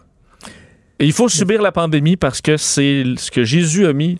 Ça, c'est le gars dans le Non, non, non, mais- chemin, mais- mais tu sais ça, que c'est c'est- le. euh, c'est le, Mais ça, le lien, le lien est très simple là, entre les pasteurs puis la gang d'anti-masques. C'est les deux sont contre la raison. Ils sont contre la raison. Ils sont contre dans la les, ils sont- science. ils sont dans les croyances, les deux. Ouais, c'est pas la science qui prime, c'est les rumeurs, c'est les superstitions, Ben oui. c'est le- le- les, les conspirations, mais, mais les faits scientifiques, ils vont les avoir puis ils vont les tripoter. Mais C'est bon la pub de Stéphane Gass quand même qui veut parler à cette gang-là, ces complotistes-là. On disant, verra l'effet. On lui souhaite. On lui souhaite. Merci beaucoup, Merci, Vincent. Richard. Bon week-end. On salue euh, Nathalie Normando. Ben on la félicite. Euh, félicite son, son avocat. On va essayer de l'avoir. Nous, on va avoir Lino Zambito à midi. On connaît euh, l'histoire de Lino avec Mme Normando. Il a envoyé 40 roses Ben à son oui. anniversaire pour ses 40 ans. Qu'est-ce que t'en penses de ça? Tu vas être content, toi, soulagé. Tu vas être soulagé. Ben, c'est quoi? Sincèrement, je vois, moi, je vois- j'ai jamais vu pourquoi Nathalie Normando aurait payé pour, tous les autres des- du Parti libéral. Ben oui. Elle a fait comme tous les autres, pas plus, pas moins. Elle joue à la game. Ils ont dit, regarde, c'est ça, c'est ça, c'est ça la game. Puis c'est ça. Puis souvenez-vous, Norm Macmillan, le gros libéral, là, tu sais, qui emmenait large sur la place, sur la Grande Allée à Québec. Ben, vous souvenez-vous qu'il avait dit des- les- chaque ministre doit rapporter 100 000 Puis il y en avait à au coffre 150 du, 000. par- du Parti libéral. Oui. Fait que. Puis elle, ça a l'air que quand tu l'amenais, là, dans- quand tu étais un député, mettons, là, puis tu faisais un souper, là. T'avais Nathalie Quand- quand Normando. Nathalie, et tabarnouche, ça vendait l'étiquette. Ben, je, je comprends, parce qu'elle vendait l'étiquette, t'es sympathique, t'es attirante, t'es attrayante, plus que Norm Macmillan du Parti libéral. Ça, C'est un- le gros. Qui a été ramené par Philippe Couillard pour faire le lien entre le cabinet de Philippe Couillard et, vous vous souvenez, les députés, parce que les membres du Parti libéral disaient Hey, vous nous écoutez pas, là. On vous parle, on vous dit qu'on est en train de frapper un mur, puis la gang à, à Philippe Couillard, eux autres, ils détenaient la vérité absolue. Ils la détiennent encore aujourd'hui en passant. Fait que euh, c'est ce que ça donne. Fait que pourquoi Nathalie Normando plus que les autres? Tout à fait. Fait Hein? qu'elle elle va pouvoir retourner travailler, gagner sa vie. Tout. Et, et à 11 heures, on a le président là, des signaleurs du Québec. Là, il y a un signaleur qui s'est fait amputer une jambe parce qu'il y a un motocycliste qui roulait faire, à ça? 150 km heure. Je veux pas le qualifier, le motocycliste, parce qu'il est mort. Mais s'il était pas mort, je l'aurais qualifié. Ben, tu te souviens, puis il y avait la, la fille aussi qui parlait au téléphone, puis Ben qui oui. foncé à deux Ça- reprises. ça presse- là, ça pressait. À fond sur le gars, le gars tombe la tête, il est mort aussi. C'est des pères de famille, là. Parce qu'il y en a qui sont pressés, puis il y en a qui ont rien qui vibre entre les jambes à part leur moto. Asti, prenez vos pilules aux 4 heures, vous autres, là. Mettez-vous à autre chose. Mettez-vous au, au tricot. C'est parce que c'est des gens qui veulent rentrer vite, vite, vite chez eux pour écouter Benoît Dutrisac. Je comprends. Ils peuvent ils peuvent l'écouter dans le char. Ben oui, mais, mais, mais peuvent la l'écouter radio, dans le char. Mais la radio, t'as pas besoin de rusher pour venir euh, nous voir. Ou, Ben non. ou, ils veulent rentrer pour écouter les francs-tireurs. Fait que euh, Ah, bon week-end. Hey, bonne fin de semaine. Soyez prudents, hein? Gardez vos distances. Même vous deux.